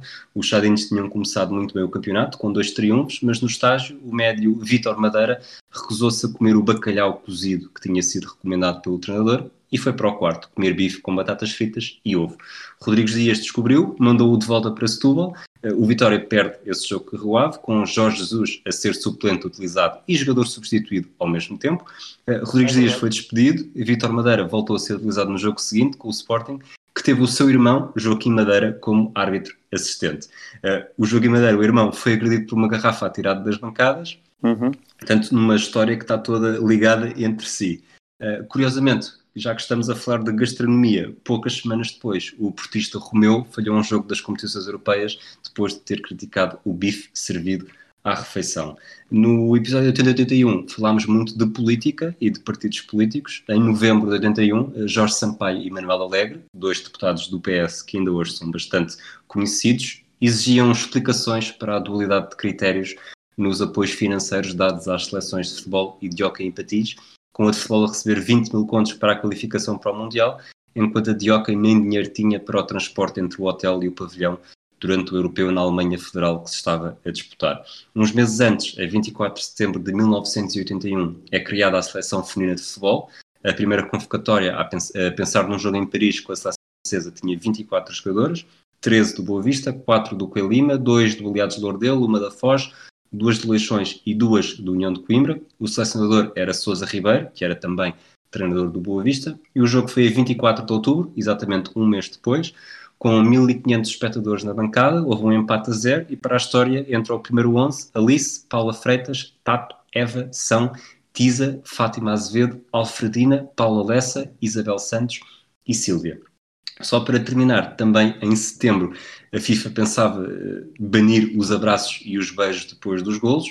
Pelo menos era essa a opinião de René Corte no editorial da revista do organismo, em que escreve certos beijos e abraços entre os futebolistas após os golos são por vezes excessivos, embaraçosos e impróprios. Por isso devem ser banidos ou sancionados. Portanto, não, não sei, não consegui perceber se René Corte ainda é vivo, mas deve ter vivido o suficiente para ver Canidja e Maradona e não gostar muito disso. Sim. Uh, Rui Tepar, uh, há pouco já falava, falávamos há pouco da, da Taça de Portugal. Uh, Rui Silva já deu conta da vitória leonina na final do, do Jamor, frente então ao Sporting de Braga de um jovem Inito, que então, uhum. com 32 anos, levou os arsenalistas à sua terceira final da Taça de Portugal. Para lá chegar, o Braga eliminou o Irmesinde, Passos de Ferreira, Cova da Piedade, Amora, Leixões e Benfica nas meias finais, como nos, contou o Rui Malheiro. Só que o Braga, perante o trio Oliveira, Manuel Fernandes e Jordão, uh, portanto, a equipa de Quinito foi então impotente para suster o vendaval ofensivo do Sporting Clube Portugal. 4-0, mas, Tovar, esta final fica marcada pela imagem de Quinito, de smoking branco. É verdade, sim. É uma figura, já, já o era antes do ser, uh, e nessa final comprovou em absoluto. Uh, estamos a falar de um Quinito ainda em, em formação, sua primeira época. Uh, ele tinha sido um jogador bastante irreverente, tinha feito uma carreira interessante, tanto em Portugal como lá fora. ele foi jogador Racing do Racing Santander, juntamente com o Damas. Formaram uma boa, uma boa dupla. foi a primeira dupla portuguesa no estrangeiro depois uh, seguiam-se outras, assim, uma, uma muito famosa, por exemplo, é o Carlos Xavier e o Oceano, isto para falarem de Espanha, uh, dos anos 90 já, e, e, o Quinito era um homem um bocado, muito à frente, diria eu, no seu tempo. o Braga provou isso, foi pena aquela parte final do Braga, porque nos últimos, nas últimas cinco jornadas só somou dois pontos, curiosamente foi uma vitória sobre o Vitória, Portanto, era aquele, aquela vitória obrigatória, digamos assim, uh, pela proximidade entre as duas cidades. Mas um, ehm, o 4 a 0 espelha de facto o que se passou em campo, porque o Braga entrou mal e o Sporting entrou com o mal Alisson, mas entrou bem. Uh, e foi uma, foi uma vitória sem espinhas. Uh, os três que tu falaste marcaram. O gol de Manuel Fernandes livre direto é um mimo, é um grande gol. Uh, parece um gol do Oliveira, mas foi do Manuel Fernandes. E, e, e tratou-se de uma final uh, de sentido único, que foi pena, porque se formos, se formos um, atentar àquilo que, que, se passou, que se passou nessa época, o jogo prometia e de que maneira? O, o, o, Sporting tinha, tinha feito um, um campeonato como aqui já explicámos, eh, de altos e baixos, eh, mais altos, obviamente, do que baixos, mas tinha sofrido muito gols em casa, como disse muito bem o Rui Silva. O Braga tinha feito uma época sempre a rondar o sexto e o sétimo lugar, acabou, acabou em sétimo, mas a verdade é que uh, estava com moral, só que uh, não conseguiu, de facto, esgrimir argumentos. Uh, ficou por terra uma, uma surpresa. foi pena, mas valeu pela tal imagem que tu, Pedro, recordaste bem que é o smoking do, do Quinito, inimitável Quinito, que, que iria perdurar uh, na nossa, no nosso campeonato por muitos e bons anos. É verdade. Uh, Rui Tovar, vamos, vamos lá para fora. Uh, já voltaremos no final do, do episódio ao, ao, futebol nacional, para depois o Rui Malheiro também nos contar algumas, uh, falar sobre alguns, alguns jogos mais de forma um bocadinho mais detalhada. Uh, o episódio também já vai longo, mas vamos lá fora porque nas competições europeias, na Taça dos Clubes Campeões Europeus, Uh, o sucesso de clubes ingleses na principal prova de clubes da UEFA continua em 81-82, só que desta vez não foi nem, nem, Nottingham Forest, nem Liverpool, mas sim o Aston Villa, que com um golo solitário de Peter Withe bateu o Bayern Munique em Roterdão. Tovar, um Aston Villa que ficou em 11 lugar na Division 1, conquistada pelo Liverpool, mas que foi de mansinho, batendo todos os adversários na aventura europeia. Certo, e, e se o Aston Villa ficou em décimo primeiro, o Bayern ficou em décimo, portanto foi um ano Verdade. esquisito, foi um ano esquisitíssimo, uh, mas as duas equipas provaram uh, que estavam uh, viradas para, para, para, outro, para outras aventuras, a aventura europeia, foi o primeiro título e único título europeu do, do Aston Villa. eu sou sempre fã destas surpresas. O Bayern, claro, é um grande, tinha eliminado o Benfica, mas não conseguiu uh, dar, dar a volta.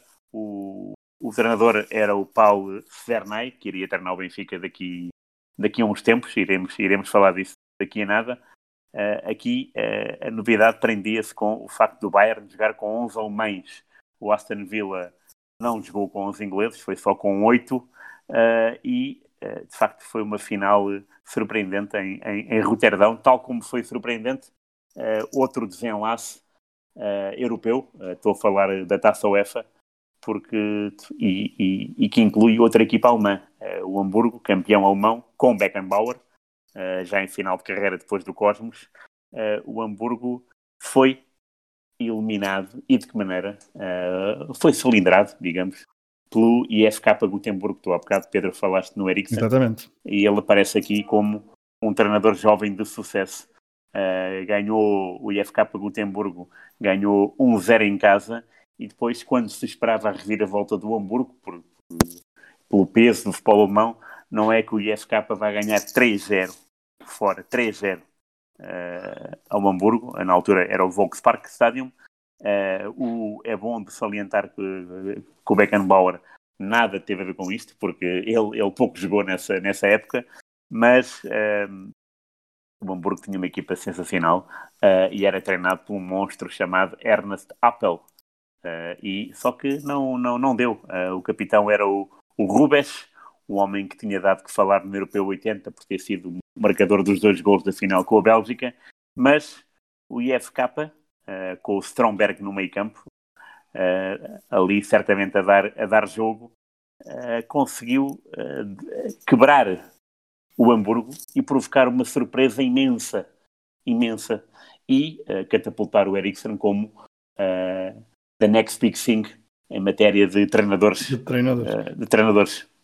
E nesta, eh, Tovar, nesta taça UEFA, uh, há pouco o, o Rui Silva já explicou o caminho do Sporting, eliminado pelos, pelo, Nash, pelo Neuchâtel Chamax, mas aqui o Boa Vista também faz, tem uma, uma, primeira, uma primeira ronda em que bate uh, de forma bastante vigorosa o Atlético Madrid, principalmente por causa do jogo da primeira mão, apesar do susto na, na segunda mão, mas depois, na segunda ronda, outra vez frente a um clube espanhol, é eliminado pelo Valência.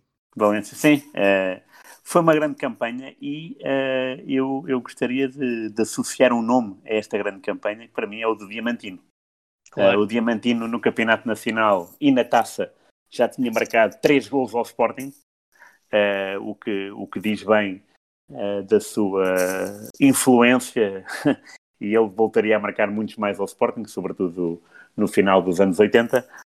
mas nesta, nesta fase da Europa marcou um dos gols do, do 4 a 1 do Boa Vista ao Atlético Madrid, no Bessa, marcou o gol solitário do Boa Vista no Vicente Calderón.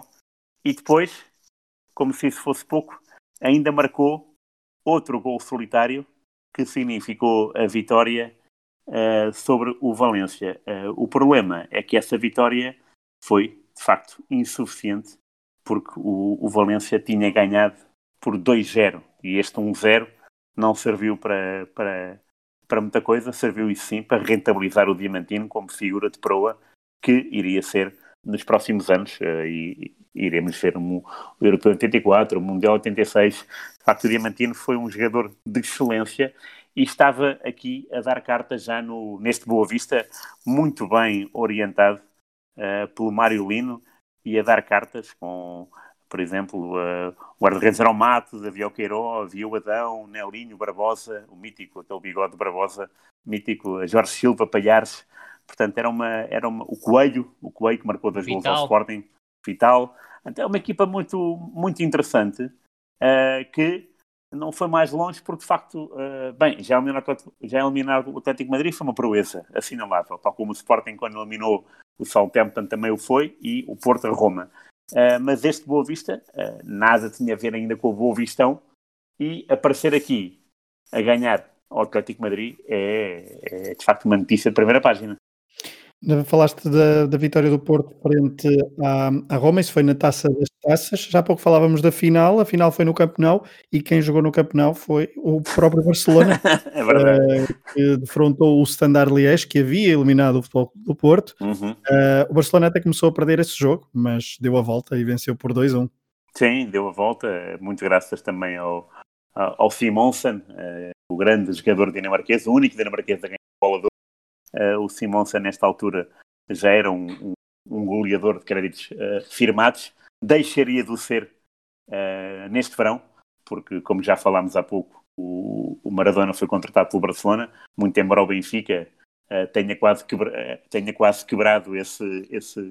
esse, esse, acordo. E, e já agora lembrei-me finalmente do jogador que esteve sempre em cima do Maradona, foi o Paulo Campos. O Paulo Campos, esse que é avançado, mas que naquele dia Verdade. o Barotti decidiu uh, que fosse a carraça do Maradona. E foi a carraça. Tanto que assim foi que o Maradona uh, saiu um pouco maltratado. O Maradona seria contratado e já lá estava o Schuster.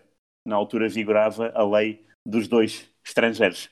O Simonsen, herói desta, desta final europeia, não achou piada ao facto de, de contratarem o Maradona para ir fazer sombra e então decidiu uh, renunciar ao seu contrato com o Barcelona e, uh, pasme-se, assinou pelo Charlatan de Inglaterra. Uh, ele não queria visibilidade, estava, estava cansado de, de, de, de, protagonismo e, sobretudo, de não poder sair à rua. E em Barcelona já, já havia esse esterismo à volta dos, uh, dos seus heróis por parte dos adeptos.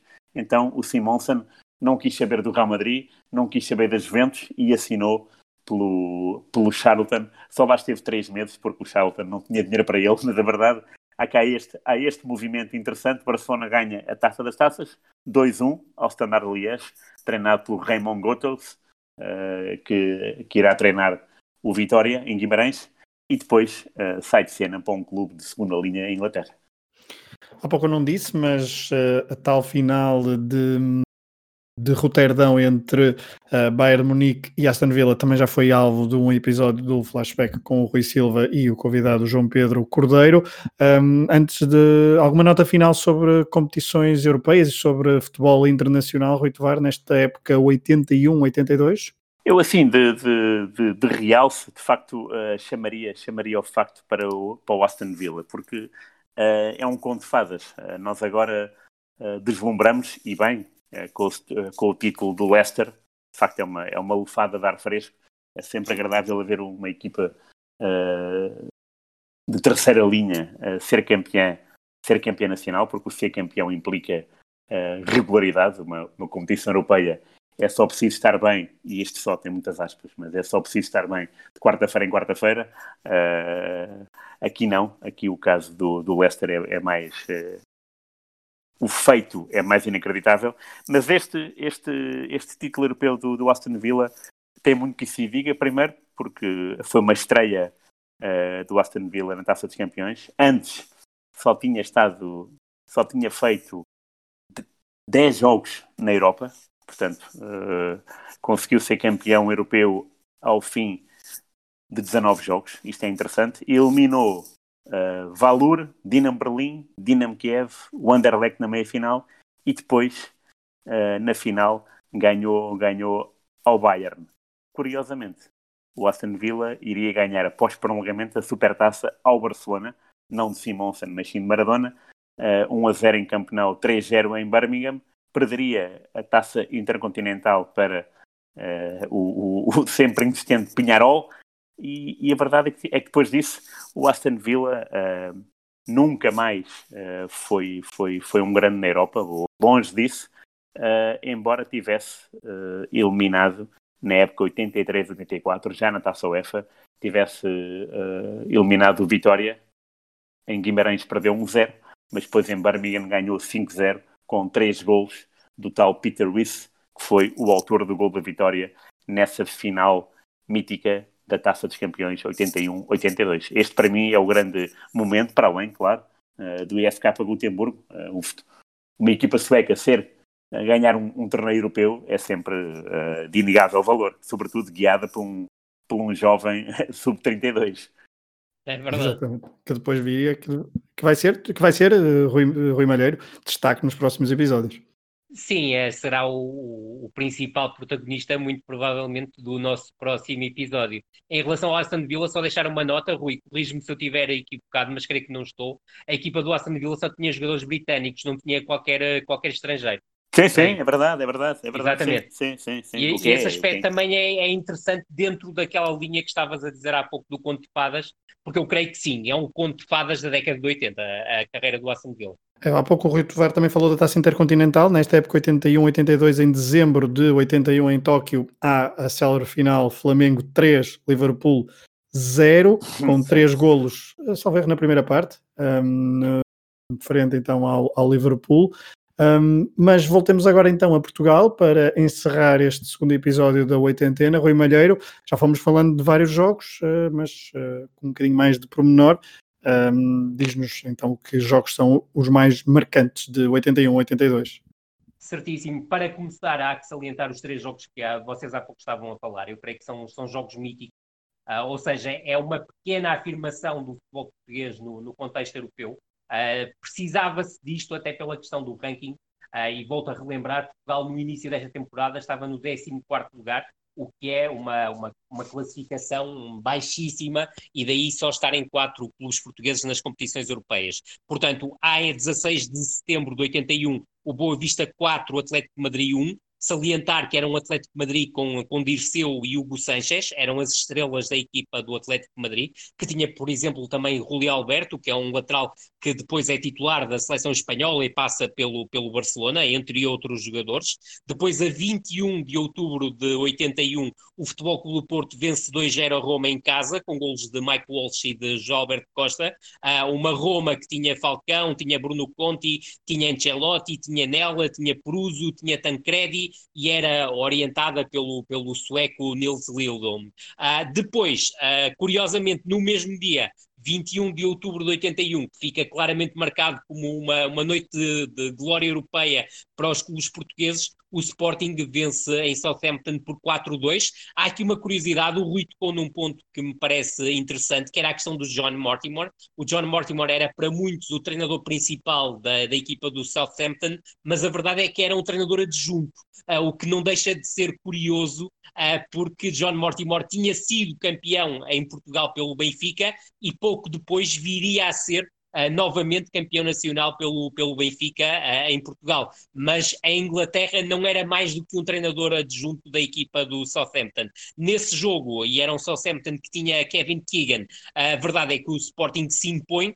com um gol de Jordão, um autogol de Holmes e dois golos de Manuel Fernandes, enquanto Keegan marca o 1-3 na altura para a equipa do Southampton, através de uma grande penalidade. O outro golo uh, da equipa do Southampton tinha sido apontado por Shannon uh, e era na altura o 2-3. O Sporting esteve a, a ganhar por 3-0. Em relação à temporada local, salientar, obviamente, Uh, os dois importantes triunfos e nucleares triunfos do Sporting uh, diante do Futebol Clube do Porto na jornada final da primeira volta, que permite ao Sporting, até porque o Benfica perde no Bessa, ganhar uma vantagem de 4 pontos sobre o Benfica e de 5 pontos diante do, Futebol Clube do Porto, e obviamente o jogo da jornada 23, diante do Benfica em casa, a tal expulsão do Bento, a vitória por 3-1, com hat-trick de Jordão, em que o, o Sporting, eu creio que aqui dita claramente o ponto final na, na, na, na, luta pela conquista do título, já que abre uma vantagem de 7 pontos sobre o Benfica, que acaba por gerir até ao final da época, e de 7 pontos também para o Futebol Clube do Porto e de 8 para o Vitória. Nestes jogos há que salientar o 4-4-2 em losango da equipa do Sporting. Esta equipa do Sporting diante do Futebol Clube do Porto é mais uma equipa em ataque posicional, mas a verdade é que o Sporting de Malcolm Allison era sobretudo uma equipa tremendamente contundente na exploração do contra-ataque. E é através de contra-ataques que cria a, a, superioridade que tem sobre o Benfica no tal 3-1. Diante do Futebol Clube do Porto, um Futebol Clube do Porto que surgiu uh, organizado praticamente num 4-5-1, o Sporting apresenta-se com o tal Lusango. É um Lusango interessante, o Rui já tocou num ponto essencial, o Jordão é afastado deste jogo por opção do Malcolm Allison por comportamento disciplinar uh, que não estava de acordo com as regras do treinador inglês, também ele um habitual fura-regras. A equipa do Sporting apresenta-se nesse jogo diante do do Porto com Mesaros na baliza, Barão como lateral direito, dupla de centrais com Eurico e Carlos Xavier, sendo que Carlos Xavier era o livro e Eurico o central de marcação, Virgílio lateral esquerdo, depois um tridente de médios com o Marinho mais fixo, Ademar e Nogueira como interior, sendo que Nogueira era um médio de características mais ofensivas, Oliveira nas costas de Manuel Fernandes, que parte da direita para o corredor central, e de Mário Jorge, que é a surpresa do 11, que parte do corredor esquerdo para o corredor central. E é Mário Jorge que, numa recarga a um remate de Oliveira, marca o golo, salientando também aqui que uh, esta jogada é uma jogada desenhada pelo corredor direito, em que há uma combinação entre Barão, Marinho e Manuel Fernandes. Cá está o avançado a surgir no corredor direito, a fazer o cruzamento para Oliveira e depois Mário Jorge, muito oportuno em zona de finalização, a marcar 1 a 0, que ditou a vantagem do Sporting sobre o Futebol Clube do Porto. Na segunda parte, há uma tentativa de reação por parte do, do, do Futebol Clube do Porto, e aqui salienta-se, obviamente, Mesaros, que tem duas defesas absolutamente impressionantes que permitem ao Futebol Clube do Porto segurar a vantagem. Uma na sequência de um canto da direita, a outra na sequência de um cruzamento da direita.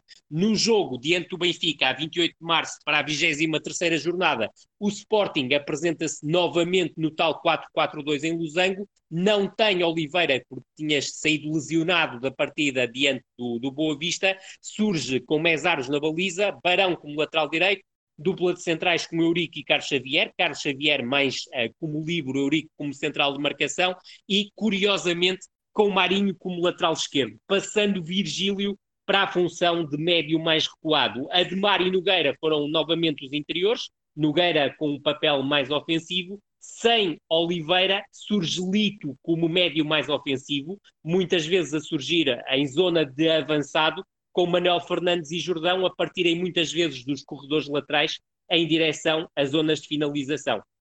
Neste jogo, o Benfica apresentou-se num 4-4-2, um tanto ou quanto móvel, Uh, Bento era o guarda-redes, Frederico, lateral direito, Humberto e Bastos Lopes, os defesas centrais, Veloso, o lateral esquerdo, dupla de médio centro com uh, Paulo Campos e Shell, Paulo Campos, que depois em momento ofensivo surgia muitas vezes como terceiro avançado, Carlos Manuel no corredor direito, Chalana a partir do corredor esquerdo, ainda que muitas vezes buscasse o corredor central, Jorge Gomes nas costas de Nené, que era a referência da, da equipa.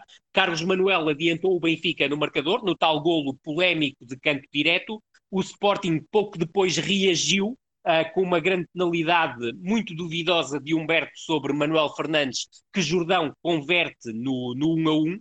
Depois há que salientar que no início da segunda parte há mais um lance polémico que o Sporting contesta muito, uma alegada falta dentro da área de Frederico sobre Lito, que o árbitro Marcos Pires marca um livre direto, mesmo à entrada da área, em que uh, Bento, com uma defesa absolutamente notável, nega o golo a Manuel Fernandes, e cá está, os tais livres agora de Manuel Fernandes a, a fazer uma execução muito típica de António Oliveira e Exato. depois acontece a tal, a tal a expulsão de Bento que agride sem qualquer nexo a Manuel Fernandes. É certo que Manuel Fernandes estica a perna num lance dividido, mas é naturalíssima a forma como estica a perna. Mas não deixa de ser curioso que Manuel Fernandes está a pedir desculpa a Bento quando o Bento perde a cabeça e é agride. Sim, ah, sim. E esse aspecto é extremamente curioso na expulsão de Bento. E há que salientar aqui um aspecto. Bento faz uma defesa absolutamente notável antes da expulsão ao negar o golo a Manuel Fernandes e cá está o tal Sporting letal em contra-ataque, que é uma jogada de contra-ataque que permite a Manuel Fernandes ficar na cara de Bento. O Benfica coloca Jorge Martins na baliza, Jorge Martins que não é capaz de negar o golo a Jordão. A curiosidade é que Jordão, no primeiro golo de grande penalidade, envia a bola para um lado, nesta segunda grande penalidade, envia a bola para o outro, com Jorge Martins a procurar adivinhar e a procurar o mesmo espaço que Jordão tinha atirado na primeira grande penalidade. A partir daí é um Benfica com 10, uh, eh, para entrar Jorge Martins, uh, uh, o Barotti tira o Paulo Campos do meio campo, passa a jogar numa espécie de 4-3-2, depois mais tarde retira o, o Jorge Gomes para colocar o Filipovic, que tinha ficado no, no, banco, mas a verdade é que é sempre o Sporting que está mais perto do 3-1. Uh, Lito uh, acaba por ver o Jorge Martins negar-lhe o 3-1, mais uma situação de contra-ataque, mas o Jordão e cá está, mais uma vez numa situação de contra-ataque, a aproveitar um passo de ruptura absolutamente fantástico de Manuel Fernandes, com um Benfica completamente desenquadrado uh, após um canto ofensivo, e a verdade é que Chalana não acompanha Jordão, e Jordão na cara de Jorge Martins não perdoa e faz o 3-1, ainda que tenha sido após uma recarga, porque uh, Jordão tinha falhado o primeiro remate. Portanto, foi uma vitória muito justa da equipa do Sporting diante um Benfica muito desinspirado e criou muito pouco, fosse com 11 jogadores, fosse depois com 10. Salientar que o Benfica abordou este jogo, já que falamos de uma ausência por parte do Sporting de António Oliveira, o Benfica não jogou com Pietra e com Alves, que nesta altura estavam lesionados. Bom, eu tinha dito que não voltaríamos lá fora, mas é imprescindível voltarmos uh, lá fora, depois do Rui Malheiro ter falado então destes jogos do Campeonato Português em solo nacional, mas temos que ir, uh, temos que ir a Espanha para terminar este episódio, porque no verão de 82 houve Mundial, já fomos falando um, por exemplo, da seleção, da seleção argentina que se preparou para este Mundial com um jogo com o Benfica. Maradona iria para o Barcelona, mas antes iria também pisar uh, terras e estádios, estádios espanhóis ao serviço da Albiceleste. Um, Portugal não se apurou novamente para uma fase final. A tal jogo em Israel é uma das uh, marcas uh, negras deste apuramento, com uma derrota Pedro, por 4-1. Sim, diz deixar só uma nota, só deixar só uma nota do, em relação à temporada 81-82 da seleção, são nove jogos, três vitórias e seis derrotas. E há uma curiosidade que é Portugal desloca-se em maio de 82 ao Brasil, perde por 1-3 uh, diante do, do, do, fantástico Brasil de, de, de, 82, mas não deixa de haver uma curiosidade, que é a Juca, em março de 82, uh, após o particular diante da Suíça, em que Portugal também perde por 1-2, uh, foi dito pela direção, na altura liderada por Romão Martins, que era o último jogo de Juca, que Juca não, não continuaria à frente da seleção, Uh, Falou-se na hipótese de Pedroto para a seleção, de Mortimer, de Mário Zagallo, de Tim, que era um técnico já veterano brasileiro. Foram vários nomes falados, mas a verdade é que em dois meses uh, Romão Martins e toda a sua equipa diretiva não conseguiram encontrar um treinador e adivinhem lá quem é o selecionador nacional diante do Brasil. É Juca, que é claro. readmitido para fazer o particular. em que em que a Federação Portuguesa de Futebol, uh, uh, aproveito para salientar esse aspecto, uh, recebe 3 mil pontos. E há outro aspecto curioso em relação a maio de 82, pouco depois do particular diante do, do Brasil, é que se fala da hipótese de Portugal ser repescado para o Campeonato do Mundo. E porquê é que isto ia acontecer? Porque devido à, à Guerra das Malvinas, falava-se da hipótese da Argentina e das seleções britânicas não participarem no Campeonato do Mundo. E porquê é que Portugal surge aqui? Não era pela vizinhança com a, com a Espanha, era porque no grupo de Portugal, no grupo Exato, da Irlanda do Norte, não é? Exatamente, Escócia. e a Escócia. Portanto, a Escócia. Portugal seria repescado com a Suécia para participar no Campeonato do Mundo de 82. Esta situação uh, foi uma novela que foi alimentada ao longo de duas semanas, mas depois, numa segunda-feira decisiva, no final de maio, as equipas que, as seleções que poderiam ser afastadas do Campeonato do Mundo acabaram por não o ser e desfez aqui o sonho de uma participação que roçaria o patético até porque a seleção portuguesa nem sequer selecionador tinha num campeonato do mundo. Bom, já falamos sobre este Mundial num outro, numa outra rubrica do podcast Matraquilhos, no Football of Fame, uh, com uma conversa entre o Rui Malheiro e o Rui Silva por causa do Brasil de 82, uma das seleções que mais maravilhou o futebol mundial e que mesmo assim não venceu esta edição de, nem às meias finais chegou desta edição do Mundial de 82, uh, Rui Tovar, um Mundial que uh, aqui bem perto não contou com a seleção portuguesa, mas uh, que memória, memórias tuas, não muito diretamente, mas que, que, personagens e que equipas é que ficam associadas a esta edição do Mundial em 82? Bem, sim, de, de repente, uh, uma que me animou a estudar foi o Camarões, é a primeira presença do Roger Mila, uh, que curiosamente até, até tem um gol anulado nesse Mundial, na fase grupos, os Camarões não foram mais longe Uh, embora tivessem tido um comportamento digno, estavam no grupo da Itália, que seria a campeã, e a grande figura seria Paulo Rossi, com seis golos nos últimos três jogos. Paulo Rossi, que tinha regressado há bem pouco tempo, na, na parte final da, da época 81-82, para conquistar um título italiano pela Juventus. Título esse que foi decidido na última jornada com Uh, e portanto é assim de, de repente uh, a Juventus que, que, que, tinha que metia seis jogadores dessa seleção é a grande vencedora, digamos assim. Rui Tovar, uh, Rui Tovar, uh, Rui Malheiro, são, são, muitos, são muitos Ruis, são muitos Ruis. Uh, Rui Malheiro, falaste no, no, no, programa com o Rui Silva do, do, Brasil, não venceu, mas também houve uma seleção francesa também com, com, com bastante digna de nota, não é? Em, em 82, apesar da vitória ser com de outra seleção que vestia de azul, a Itália. Sem dúvida nenhuma, este é o meu primeiro, primeiro Mundial. Uh, pode parecer estranho, porque eu na altura ainda tinha 5 anos, mas eu já tinha completado a primeira classe, portanto uh, já uh, tenho muitas ideias sobre a época 81-82 e o Mundial acaba por ser claramente o centro das minhas atenções.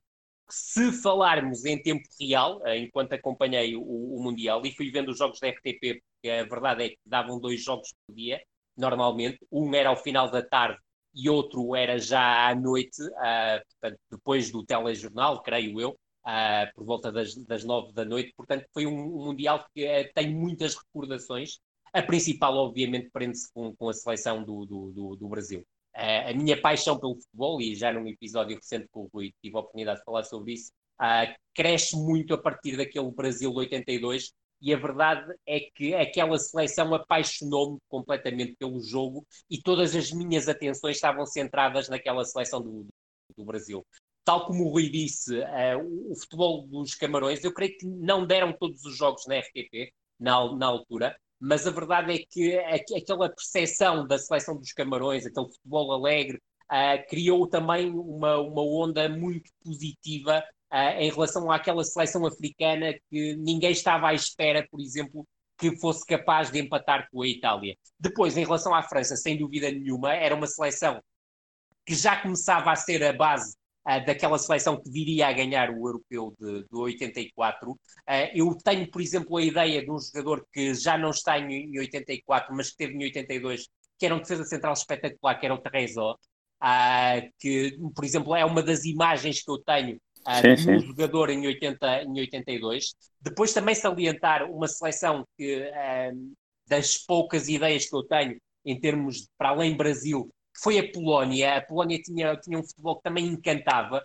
Eu lembro-me de ver a meia final uh, em, que a, em que, que, a Polónia, que a Polónia defronta, na altura, um, a Itália, uh, e ter ficado um bocado maravilhado também com a, com a seleção da, da Polónia. Para quem, como eu, estava a torcer tremendamente pela seleção do Brasil depois daquele 3-2, uh, ah, a Polónia encontra-se nas meias finais contra, contra a Itália e obviamente eu estava a torcer pela seleção da Polónia. Lembro-me que era uma seleção que tinha o Molinar Zic na baliza, uh, creio que tinha também o Daina, tinha depois o Lato e o, e o Boniek no, no, no ataque.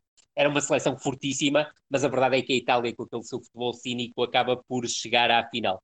Uh, salientar também o jogo do, da outra meia-final. É um jogo interminável, Rui, não sei se tens essa ideia, eu creio que é um jogo que começa às nove da noite e que se prolonga praticamente até à meia-noite. Eu não sei se estarei enganado é, em relação ao horário, mas é um jogo interminável. Ah, há aquela situação do choque entre jogadores, há a entrada da, da, da maca, depois é um jogo que se prolonga até ao desempate pelos, por pontapés da marca de grande penalidade, sim, se não estou sim. equivocado, uh, com constante alternância no marcador. É um, é um prolongamento muito vivo, quer em gols, quer em oportunidades de golo e isso marca-me claramente, como marca, como há bocado disse, a questão do, do Trésor, que foi um central que depois eu senti falta dele no, no, no Europeu de 84, foi um jogador que, que, que me marcou no Mundial de, de, de 82, e como é óbvio, ah, e não poderia deixar de salientar esse aspecto, ah, para além da questão da seleção do, dos Camarões que o Rui também há pouco falou, é claramente a vitória da Itália na final, a vitória da Itália da final, muito mais pelo festejo do Tardelli, que ainda é hoje um dos momentos que eu considero inesquecíveis, é um dos festejos de golo mais bonitos que eu tenho, que eu tenho memória, e lembro-me como se fosse hoje, como também me lembro como se fosse hoje o festejo daquele presidente da República Italiana octogenário, o Sandro Pertini, creio que não estou equivocado no nome, a festejar efusivamente na tribuna VIP a, a vitória da Itália no, no Campeonato do Mundo. Sim.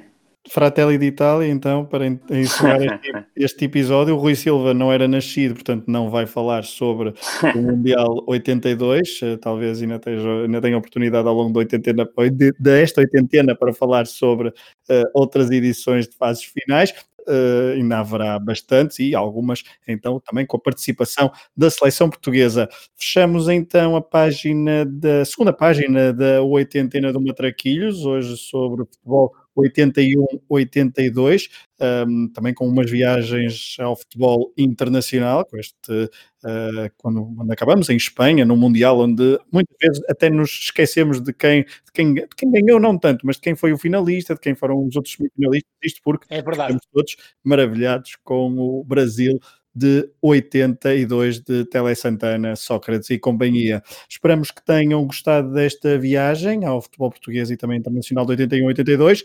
Caros Ruiz, voltaremos para 82-83 com histórias e com uma final europeia à vista. Um abraço a todos. Um abraço, abraço. e até ao próximo episódio. Grande abraço, até à próxima.